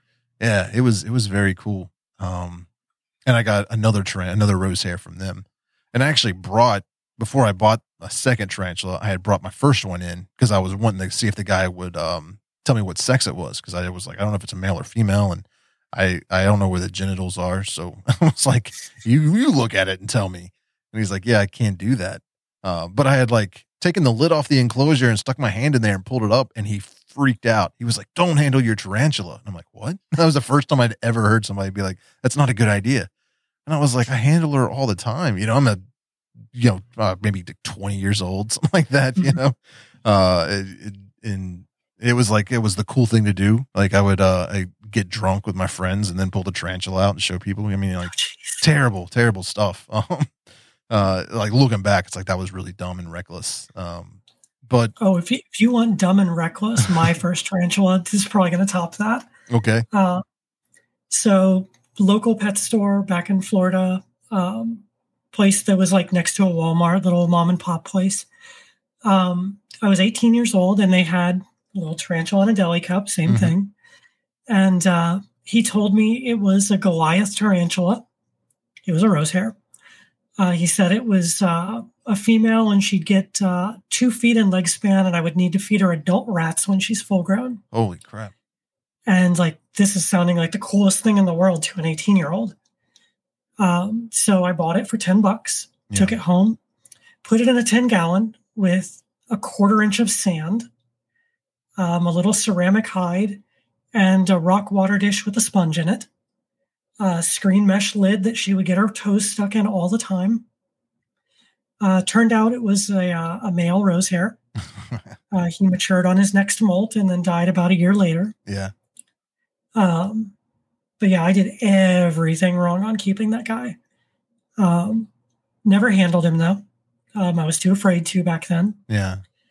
But uh, shortly after he passed, I got my very first real tarantula, which was a real Goliath bird eater. So I got a Theraphosa blondi and uh, did everything mostly right on that one. Um, I did do some weird enclosure things where I kept it in a 20 gallon aquarium by itself as a spiderling. Mm, Um, but it actually helped with the ventilation and the humidity and everything the way I was keeping it. yeah, So it worked out, but yeah. uh, just that rose hair on the sand with the sponge and I screen never- and- oh my god, look at my. Goliath tarantula. Yeah, I was, I was, I, I did. It wasn't set up ideally, that's for sure. Like I, I didn't have it on cocoa fiber. I think I was, it was a, um, initially it was the Reptibark, so like it had no way of burrowing, uh, and, and it had a water dish with a sponge in it and uh, crappy hide, and then a incandescent light bulb on the top of the enclosure for, uh, and that's, I mean, that was like straight out of the Tarantula Keeper's Guide. Like that's where I got that information. You know, whatever version that was back then. Uh, and it wasn't until I mean, and I think kind of going back to what you were talking about earlier, like uh, especially with arachnoboards and stuff like that, yeah, it was a big thing to have 200 people. Uh, like back then, I didn't know there was any kind of groups or message boards or anything like that for tarantula keepers. Like I really like tarantulas. I would buy books. Like I've got a a bookshelf, like a whole shelf on my bookshelf is just tarantula books that I, I bought over the years and Mhm. checked them out from the library and stuff like that. And I think back then, I, you know, I still had like a dial up internet connection and, uh, you know, I didn't do, I didn't spend a whole lot of time online, you know, that wasn't my, that wasn't my thing. So I wasn't like looking for information. So I never came across Yeah. any of those message boards or anything like that. And I think that part of the I reason the, I, the hobby's I think I searched tarantulas on Yahoo yeah. to find arachnoboards. nice. Yeah. Like there's vague memories of maybe coming across arachnoboards like way back in the day, but like Mhm. just, I mean, it, that type of uh like message boards, I, I don't enjoy very much. Like just reading threads. That's why like I'm not huge on Reddit. Uh, or or arachnoboards and uh, tarantula forums and stuff like that. Like I, I join them and, and occasionally will interact, but I just whatever whatever reason my brain doesn't like processing that forum of of information. If that makes sense, like reading threads, you know. So no, I get I get that. I've I've ended up mostly leaving in recent years yeah, just because I'm tired of answering the same question a million times. hmm Or the people who will try and talk over experienced advice I give. Yeah. That I can imagine that's very Horrible frustrating. advice usually. Yeah. You know, and then there's the other side of that. There's uh, a lot of people that um, are there looking for information that are new. And because you're people like you are just frustrated and tired of saying Yeah. the same thing over and over again, because instead of searching for a thread that's, you know, uh, that has the question they're about to ask, they just create a new thread and then people get short with them and then they are all upset. Like, oh, people are so mean to me and they're picking on me. And it's like, yeah, people well, really need to work on being nicer to new keepers. yeah, yeah. That's that's part of the reason. Like that's that's part of the goal of, of what I'm doing here with the Tarantula Collective and everything is is trying to at least create some space that's beginner friendly. You know, and I catch a Yeah. lot of crap. A lot. There's a lot of trolls out there. A lot of people that are you know are, are very well respected, very knowledgeable people in the hobby that don't like like my Facebook group, for example, because it's like it, you know a lot, but I mean, if you're going to be shitty when you're say, saying it to people, like we don't want you in here. like uh, we want your information, but we don't want your your arrogance and your bad attitude, and um, yeah. you know, and it's trying to keep the trolling down. I mean, there's one thing from like just being snarky, like that's that's I understand that, but I mean, when you're like going out of your way to humiliate and demean someone, it's like, yeah, that's that's not helpful. Like, I, am glad you have the information, but it, it's every hobby though. Oh yeah, definitely. I think compared to other hobbies, the tarantula hobby is nowhere near as bad as like you know the ball python community or uh, like uh, oh my god, the Magic the Gathering community. they're, they're, the worst. So I mean, I'm not like hating on on anybody. I'm just you know, and, and I try to explain that to them as nice as as I can. Like, hey, I respect you. I respect what you know. Uh, I think you're an asset to the community, but you're not right for this group. You know, like mm-hmm. like this is a is a, a, a just a friendly space for you know. It, we're catering to, to people that are new so, I mean, if, if you don't have the patience or the ability to kindly explain something, um, you know, it, when they learn what they need to learn, they then they can cross paths with you later on, you know, and, and maybe have the knowledge that they need to not irritate you or something. Uh, and it's it's just weird for me because I mean I'm I'm I got a very dark sense of humor and very sarcastic and snarky and up until Same. recently, I loved arguing on Facebook and stuff like that. Like that was one of my favorite pastimes. If I, if I could could argue with you about religion or politics, I would for hours. Uh, and, and it's like I so I know that desire uh, to troll people online. Like I I have been guilty of it for many years, but it's like in this one group, I I'm not going to do it, and I expect other people not to do it because this is a, a, a an area like a, just a little space where we're not going to do that. And yeah, and, and, it just it blows my mind how upset people got at that initially. Like how dare you create a safe space for new people? It's like do you hear what you're saying? Like they're new people. They're, they're the future of the hobby. They're, it's, it's going to help everybody. Let's just have like a, a, nice you know people being nice to them in like one group for a little while and see how it goes. Just experiment and see what happens. Uh, like i try to tell people about this with magic the gathering. It's like if you're a jerk to everyone that comes in with questions yeah. you're eventually going to run out of people to play the game with. Yeah, it's very true. And and like with this hobby, like if you're a breeder and you're a jerk to everyone, you're going to run out of people to sell to. Exactly. I mean, it's it's not so much customer service, but it, it kind of is customer service. You know, even if you're not selling tarantulas, like if, if you're wanting to perpetuate the hobby and, and make it better, then you've got to make it appealing.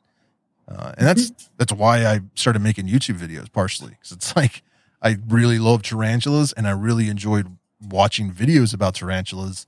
And and for me, the way I learn, that's like a, a that visual kind of teaching was the most effective. You know, I could like, yeah. you know, struggle reading, you know, and deciphering a, a thread of, you know, on a message board.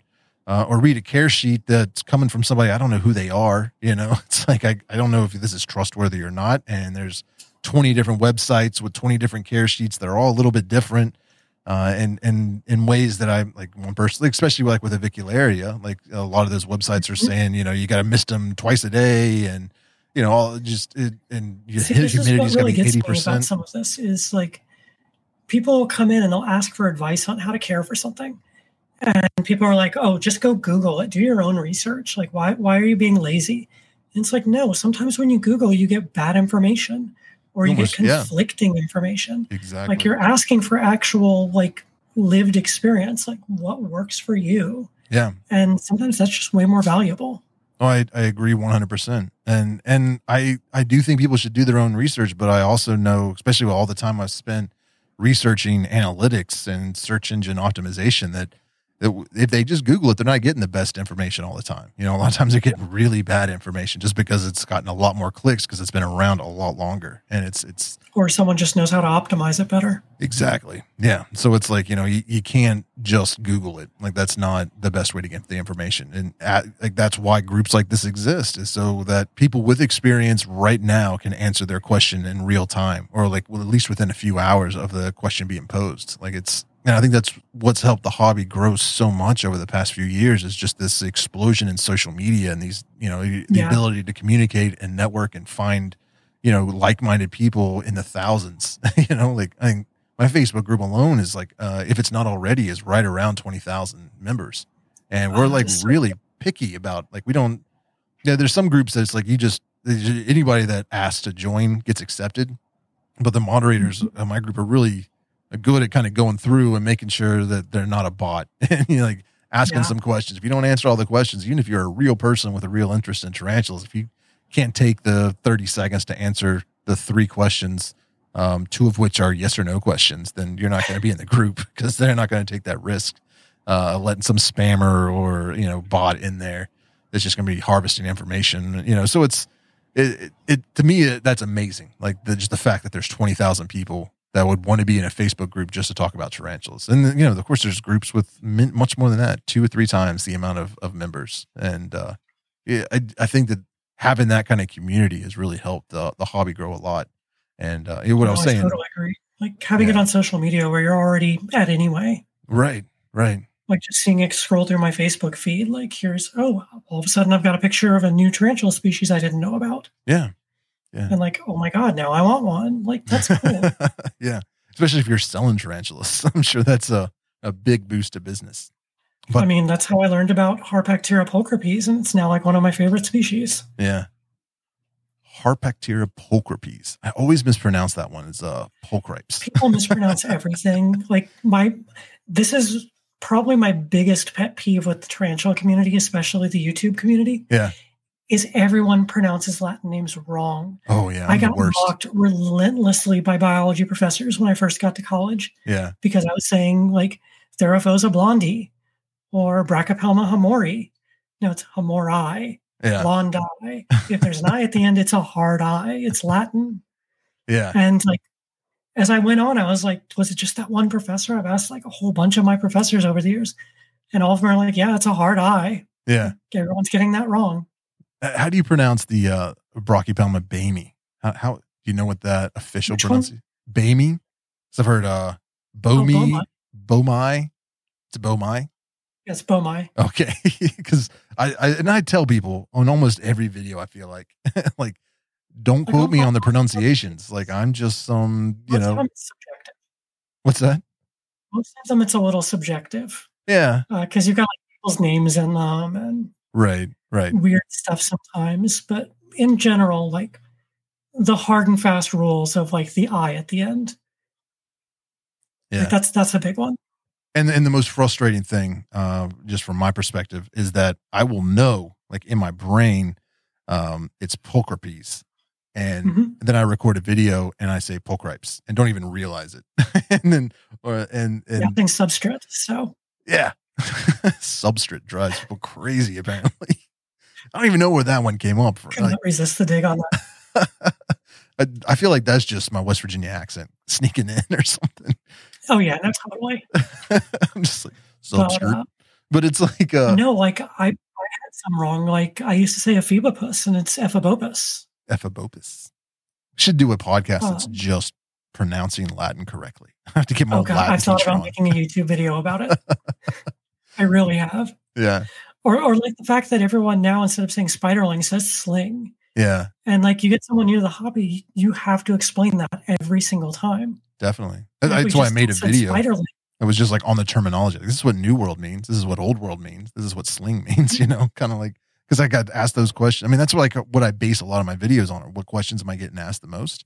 And uh, you know, one thing, one of my pet peeves though is that I will spend 20 hours filming, editing, writing, uh, you know, do everything to make this video and put it out there. And then like, you know, somebody asks a question. And it's like, oh, oh yeah, I, I have a, a video on that. Have you watched it? No. I'm like, oh, well, here it is. Well, can't you just tell me? It's like, no, I'm not going to do that.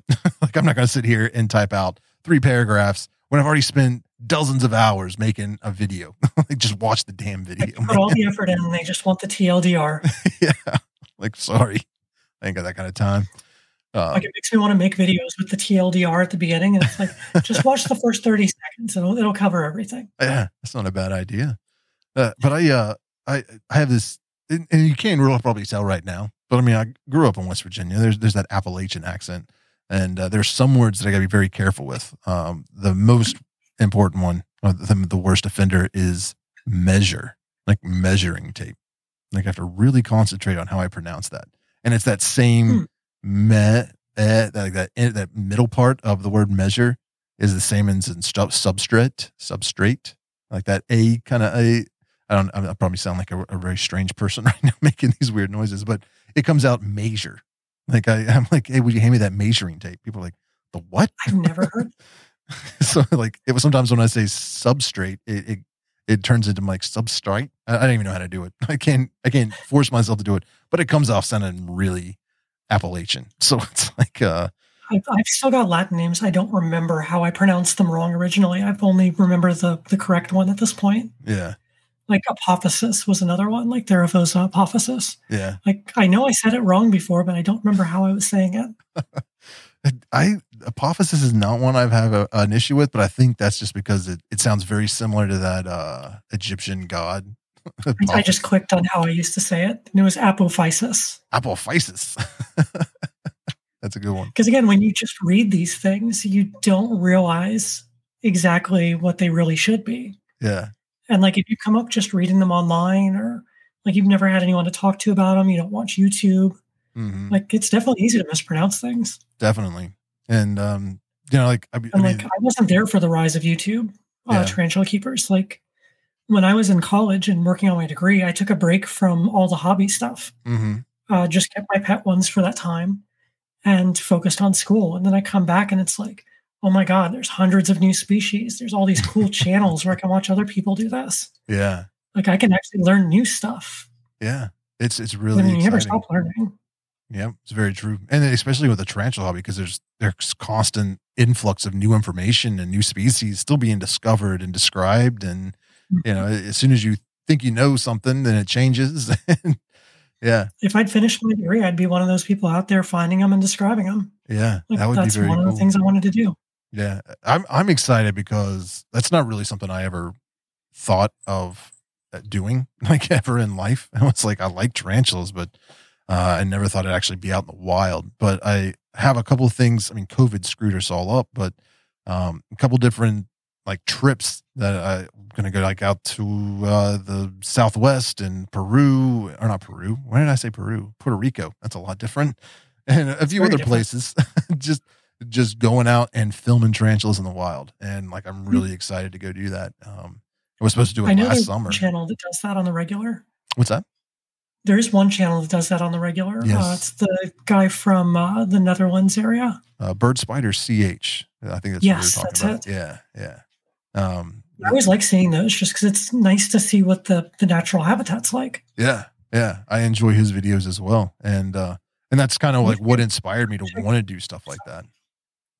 Yeah, I wish I could get through to him and be like, "Hey, I know you're involved with describing these species. Any chance I could get in on that?" Yeah, I'm sure. I Just send him an email or something. I've I've never had a hard time getting in contact. I haven't found his email. oh, okay. He seems like I'm bad at finding that kind of stuff. He, he's a nice guy.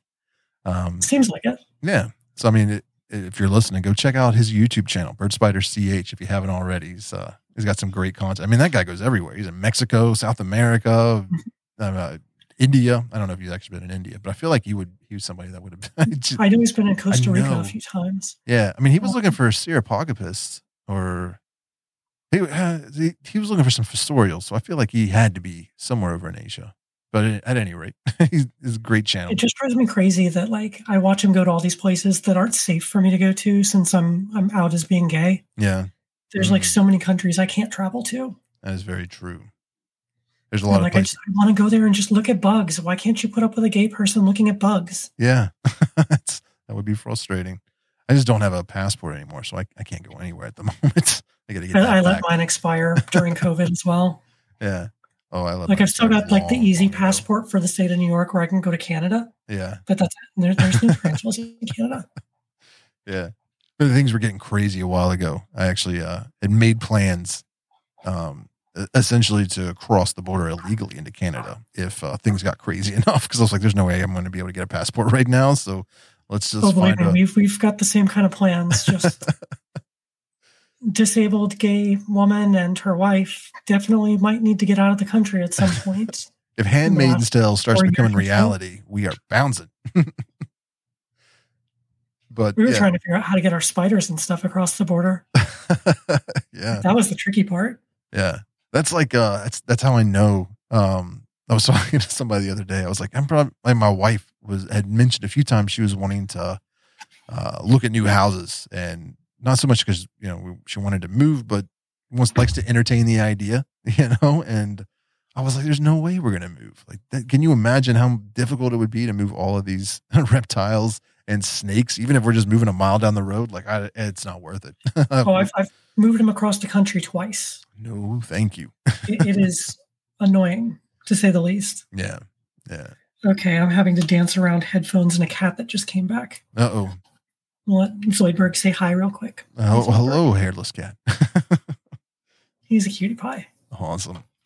But yeah, that's that's uh something I'm, I'm i really would like to do uh, in the future. Is you know not not actually like describe tarantulas or anything like that, but just go out in the wild and see where they're actually you know what their natural habitat is. Uh, just out of oh, curiosity. Yeah, great experience. Um, but you know, and, and, I think that would be you know like Bird Spider CH. He's great YouTube channel, and very educational, uh, and and it's cool to see to do that vicariously. But personally, I want to do it myself, and and part of the reason I got into YouTube, uh, one was just you know because I I really enjoyed watching these videos, and I really learned a lot from some of the YouTubers out there. Um, mm-hmm. and, and at this point, I'm not talking about Bird Spider, but uh, some of the channels that I watched a lot and learned the most from was also very frustrating, uh, just because they weren't. It was very like stream of consciousness. It was just like somebody holding a phone, talking for twenty minutes and repeating themselves five or ten times, and yeah. it was shaky, and, and and it was like it wasn't pleasing to watch. If that makes sense, it wasn't like it really that enjoyable. It was just kind of educational. I got the information I needed in a manner that I could retain it a lot better than other other forms, but it wasn't visually appealing and the the audio audioly audio that's not a word. Uh, it didn't sound great. not audio quality, yeah. Yeah, the audio quality was not great. Um and, and I was like that's my perk as being a former musician. I know my audio quality. There you go. And uh, that's that's why I was like instead of complaining, how about I just try and do it myself? like and then realized, well that that's why it, it's very difficult to do this. That's that's why it, people are just like, yeah, I'm just... terrible at edit- editing videos. I, I just I try to get it right on the first try and just we'll, we'll go with that. Yeah, yeah. I tried to do that for a while and then was just like, yeah, my brain just doesn't like to do that. so, One of the reasons why I like Twitch, it's it's a live thing, so you just have your one take anyway. Yeah, yeah. I've done some live streaming uh, on my channel. It's always fun because I mean, but when I do it, it's more like I'm just hanging out and talking to people, you know, and just answering yeah. questions and stuff like that, and that's that's fun. Uh, but like trying to record a video in one take, like there's there's no way I could do that. I, I, screw up and mispronounce and and and just and say stupid stuff so often. It's like yeah, there's there's nothing. I have to. Try, try, being on medical weed twenty four seven. You will say some weird stuff. I, I would imagine so. On it right now, so. I, I have no medical conditions, but in my 20s, I felt like I did. Like I was just on the 24 7. I was stoned. Uh, and, and yeah, I, that's why I don't remember most of my 20s, among other things. Is, is the memory stuff from that. Yeah. Yeah. It was, uh, my mom was telling some story. I actually had her on a YouTube video and she was telling stories about me keeping weird reptiles and, and mammals and stuff like hamsters and stuff as a kid and how I've like this has kind of been a theme throughout my life. And some of the stories she was telling, I was like, I don't remember that at all. She's like, Well, you burnt those brain cells up. I'm like, Yeah, I probably did. That's why. I, but uh, we're we're talking about educational videos and stuff. I keep toying with the idea of making powerpoints and doing like, um, like I've taught a few biology classes while I was working on my degree. Yeah. And basically, just teaching a tarantula class over YouTube. I think that would be very, very good. Break down like what makes certain things unique and um, how we come across some of this knowledge. And here's a tutorial on breeding and like just yeah. stuff people might actually care about. I, I think you should totally do that. I mean, I, I think videos like uh, that would be very helpful are things like going like, and this is some, some stuff I, I've actually been planning on doing. Uh, I just haven't really figured out how to do it the way, like in my style uh, but just like going over all the parts, like the the body parts of a tarantula. You know, just like this, like you know, just kind of just finding some way to explain those because sometimes you say carapace, nobody has any idea what you're talking about, or yeah, you know, which one's the pedipalp, you know. So just having like that ability, you know, a video just kind of explaining that would be. I'll, I'll give you my analogy for pedipalps that makes it so no one ever forgets it. Mm-hmm. Um, I use this when I'm teaching little kids, and I tell them to put your hands together like this. Um, I can't bend my wrist, so I can't fully do it. But when you put your hands together like this, your fingers are the eight legs, and your thumbs are the pedipalps. Nice. And they use their pedipalps like thumbs to pick things up and do everything. Yeah, that's a very good. And when I tell people that way, they, they never forget it. very good. I was actually supposed you to do a. Uh, classes. yeah, I was supposed to do a uh, presentation on tarantulas at like uh, a small town nearby at their public library, and they wanted me to come in and like talk for thirty minutes or an hour about tarantulas to the kids. And I was like, luckily, uh, I got saved by COVID.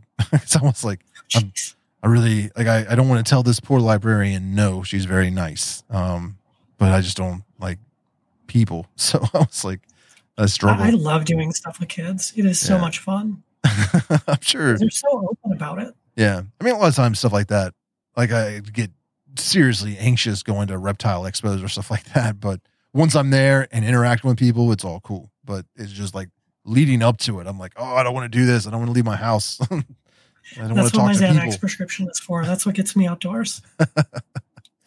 But yeah, it's, uh, it, it, and I'm sure she's going to hold me to My it. My strategy for everything is medicate myself, basically. I've noticed. Mine is the exact opposite. I, I got rid of all that stuff with the exception of nicotine. I nicotine. wish I could get rid of all of it, but Nicotine and I've caffeine to keep me awake. with it, so I'll I'll, I'll, Yeah. tolerate it. Yeah. I think my problem is I just indulged too much. And it was like, yeah, I just can't do any of this anymore because it, It can be a thing. yeah, it, it became a very, I bad- mean, I, as I said, I was a for, performer, professional musician. Like I've seen heroin shot into an eyeball. yeah, Like Mm. I, I've seen the worst of the worst, and I've seen people who handle it really well. yeah.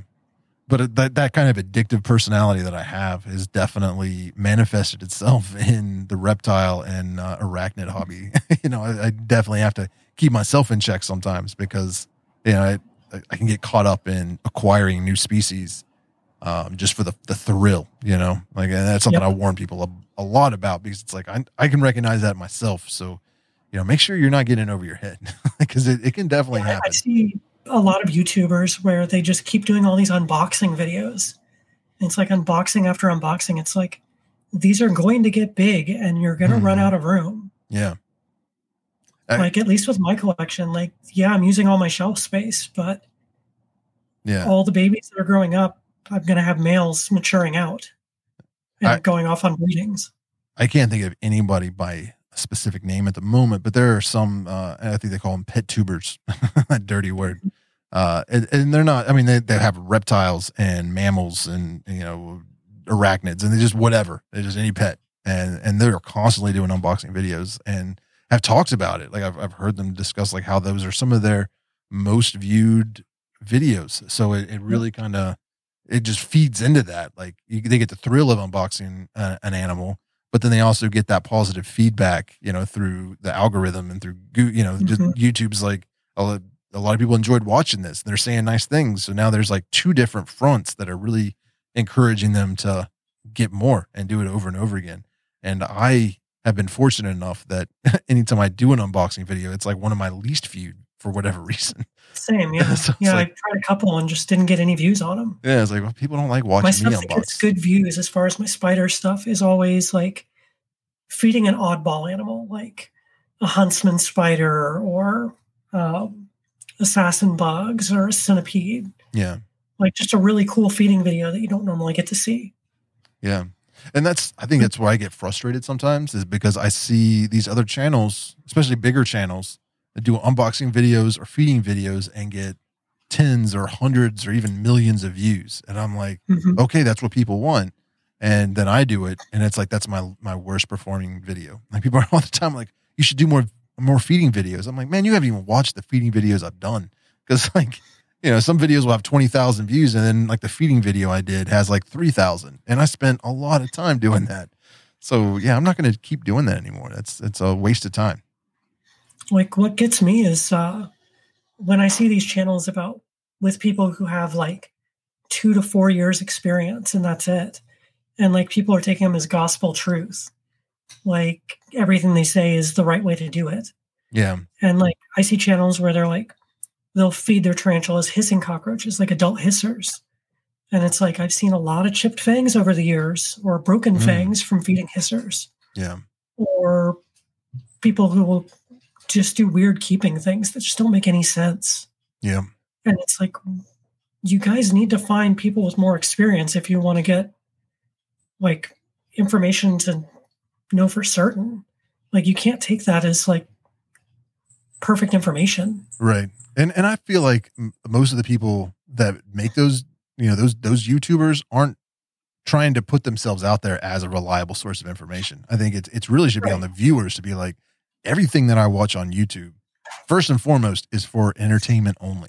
You know, like Yeah. there's the entertainment aspect first, then beyond that uh, is information. Like if I'm watching it and I'm enjoying it, it's entertainment.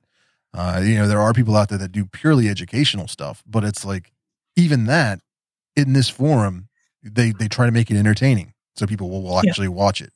Uh, so you know, you, you got to take that uh, at least take keep that in consideration when you're watching anyone's videos, even mine. Like it's I try to tell people like I I don't see myself as a tarantula expert at all. I didn't take biology in school. Like I have no background. I just I just talk about my experiences. I'm going to mispronounce a lot of stuff, so don't quote me on on pronunciations because you can almost guarantee I'm I'm wrong more than I am right. So if somebody else says this is how it's pronounced, they're probably right because I, I I don't have that knowledge. Uh, but I, I see myself as making like car commercials for tarantulas. that's that that's as, as deep and as informative. I like that analogy. That that's that's great. Yeah, like I, I can I can give you all the the specs, uh, but beyond that, like I don't know how they created the engine. I don't know how it works. I can just read you the specs and and show you some pretty pictures of it. But see, that's the thing. Like, I I would defer to whatever stuff you say about husbandry because I know you've been keeping long enough to have done the wrong stuff and learned from it. Yeah, that's. Uh, but I mean, and that's that's just experience. So that's not, Mhm. you know, so it's a little bit different than uh, you know knowledge from like researching or going to school. You know, like I don't, That's I don't, fine. I, I think it's just as valuable in a lot of cases. Yeah, and that's I mean that's kind of like just I would rather hear someone's experience than you know read a book about it. You know because it, there's there's a difference. What, was that? There's a saying actually. It's like knowledge plus experience is wisdom. You know, so it's like. I, I can at- least give you some of the experience aspect of it. You know, you, you go to the scientist for the, you know, get, get the facts and the knowledge. I can tell you my experience with it and then put those together and maybe you won't have to make the same mistakes I did, you know, like hopefully.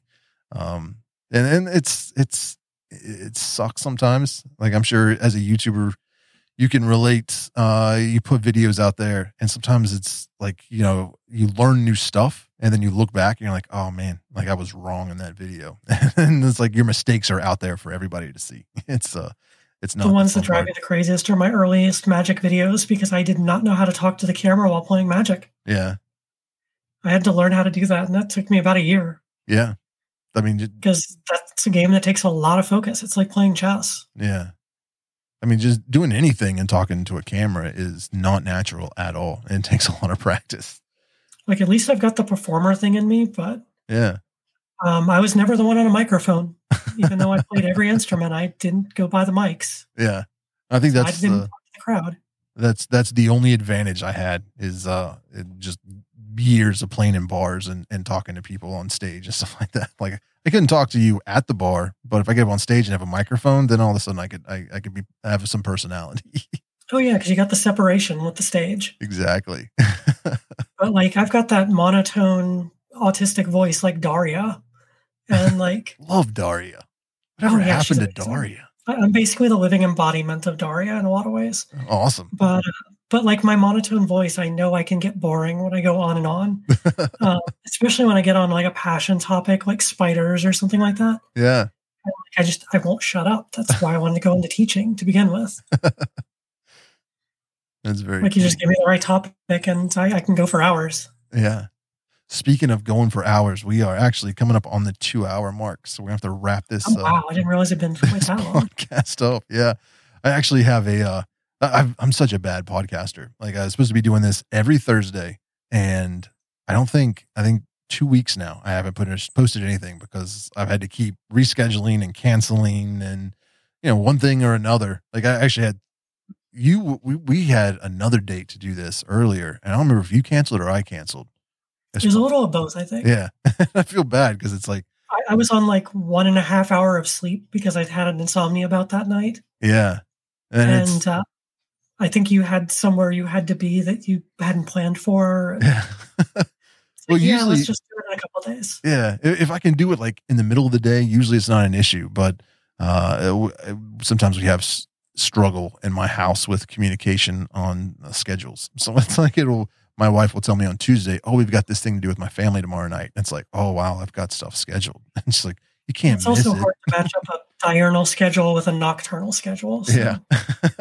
And and some of the people that I do podcasts with are in the UK, or uh, one guy I was going to do one with is in Texas, and it's like he doesn't have power or water, so he's like, yeah, "This is not a priority." I'm like, "No, dude, you do what you got to do. When everything gets straightened out, we'll reschedule." you know, I felt bad, uh, but it's like you know, I line this stuff up, and then life happens, and it gets canceled, and it's like, you know, I, I guess we're just not If it going to makes have you a feel podcast. better, I cancel playing Magic on stream frequently. and that only takes me and sitting down to play a game. Yeah. Well, I appreciate you being willing to come on, even though I had to reschedule a few times. It was very No, no, totally. This, Nice is, this has talking to you. fun. and uh, hopefully you'll be willing to come back and maybe we can talk some more and dive in even a little bit deeper into some different species of tarantulas and stuff like that. Um, Oh yeah, I'd love that. Maybe I can even set my setup down in my tarantula room so we can actually look at some stuff, yeah, that would be very or cool. just bring them downstairs. I guess. Yeah. Well, I mean, it, it, technically, this is a podcast, so it's a little difficult for people listening when we're showing stuff. But yeah, true. yeah, But I mean, we do have the video format that we're both looking at. we definitely do. And that's that's a I'm weird thing about doing the, the this podcast like this because uh, I spend most of the time working on the video, setting up the cameras and the lights and all this kind of stuff, and then put it out there. And like two thirds of the people that uh you know uh, what's the that consume the content are just listening. like it's it's mainly just downloads. Uh, people listen to the audio version. Uh, just a small sliver of that are people that are. So it's like, why am I even working with a camera? Like, why do why do I even put this effort into it?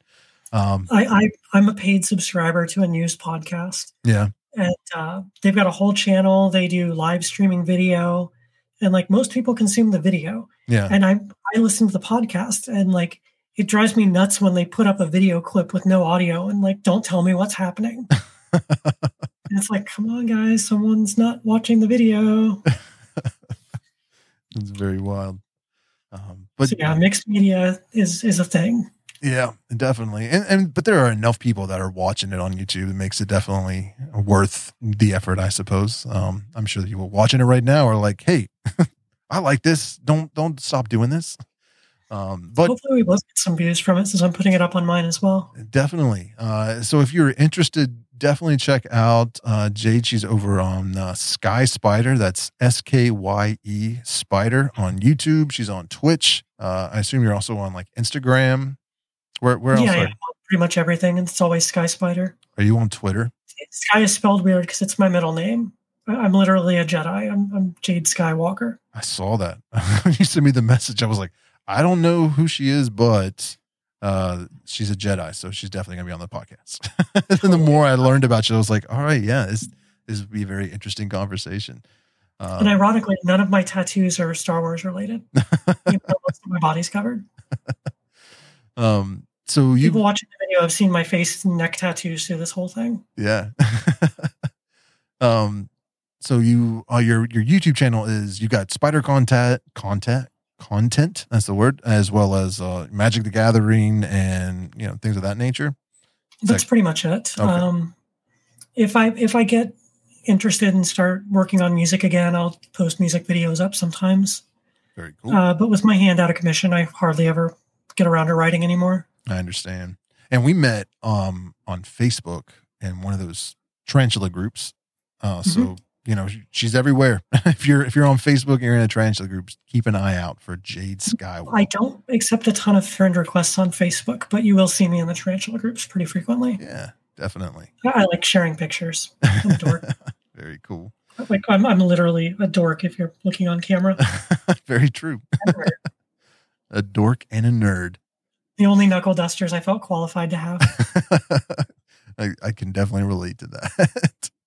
um, well, thank you so much for coming on, and I really hope that we can get you on Yeah, again later. Everybody, go check her out. If you're watching the video, I've got uh, her screen names and, and all that on the on the information there at the bottom of the screen. And I will link all of those, uh, you know, to our YouTube channel and everything like that in the con- in the description down below the video version. Um, but thank you so much, Skye Spider. Such a cool name. I appreciate having you on. I look forward to, to having you on again in the future. Uh, I uploaded. Yeah, it was a pleasure. I enjoyed the crap out of this. Awesome. Yeah, it was a lot of fun. Um, I upload new podcasts every Thursday. Hopefully, I'm gonna try to, to, to be a lot better on that. Uh, thank you everybody for listening. Uh, if you're watching on YouTube, make sure you subscribe. And um, yeah, I, f- I feel like I'm really bad at the in- the outros on these things. I really got to work at it. So uh, it'll just be the thing. Like that's just my thing. I'm I'm really bad at outros. So thank you guys for listening, and I will see you next week. Goodbye.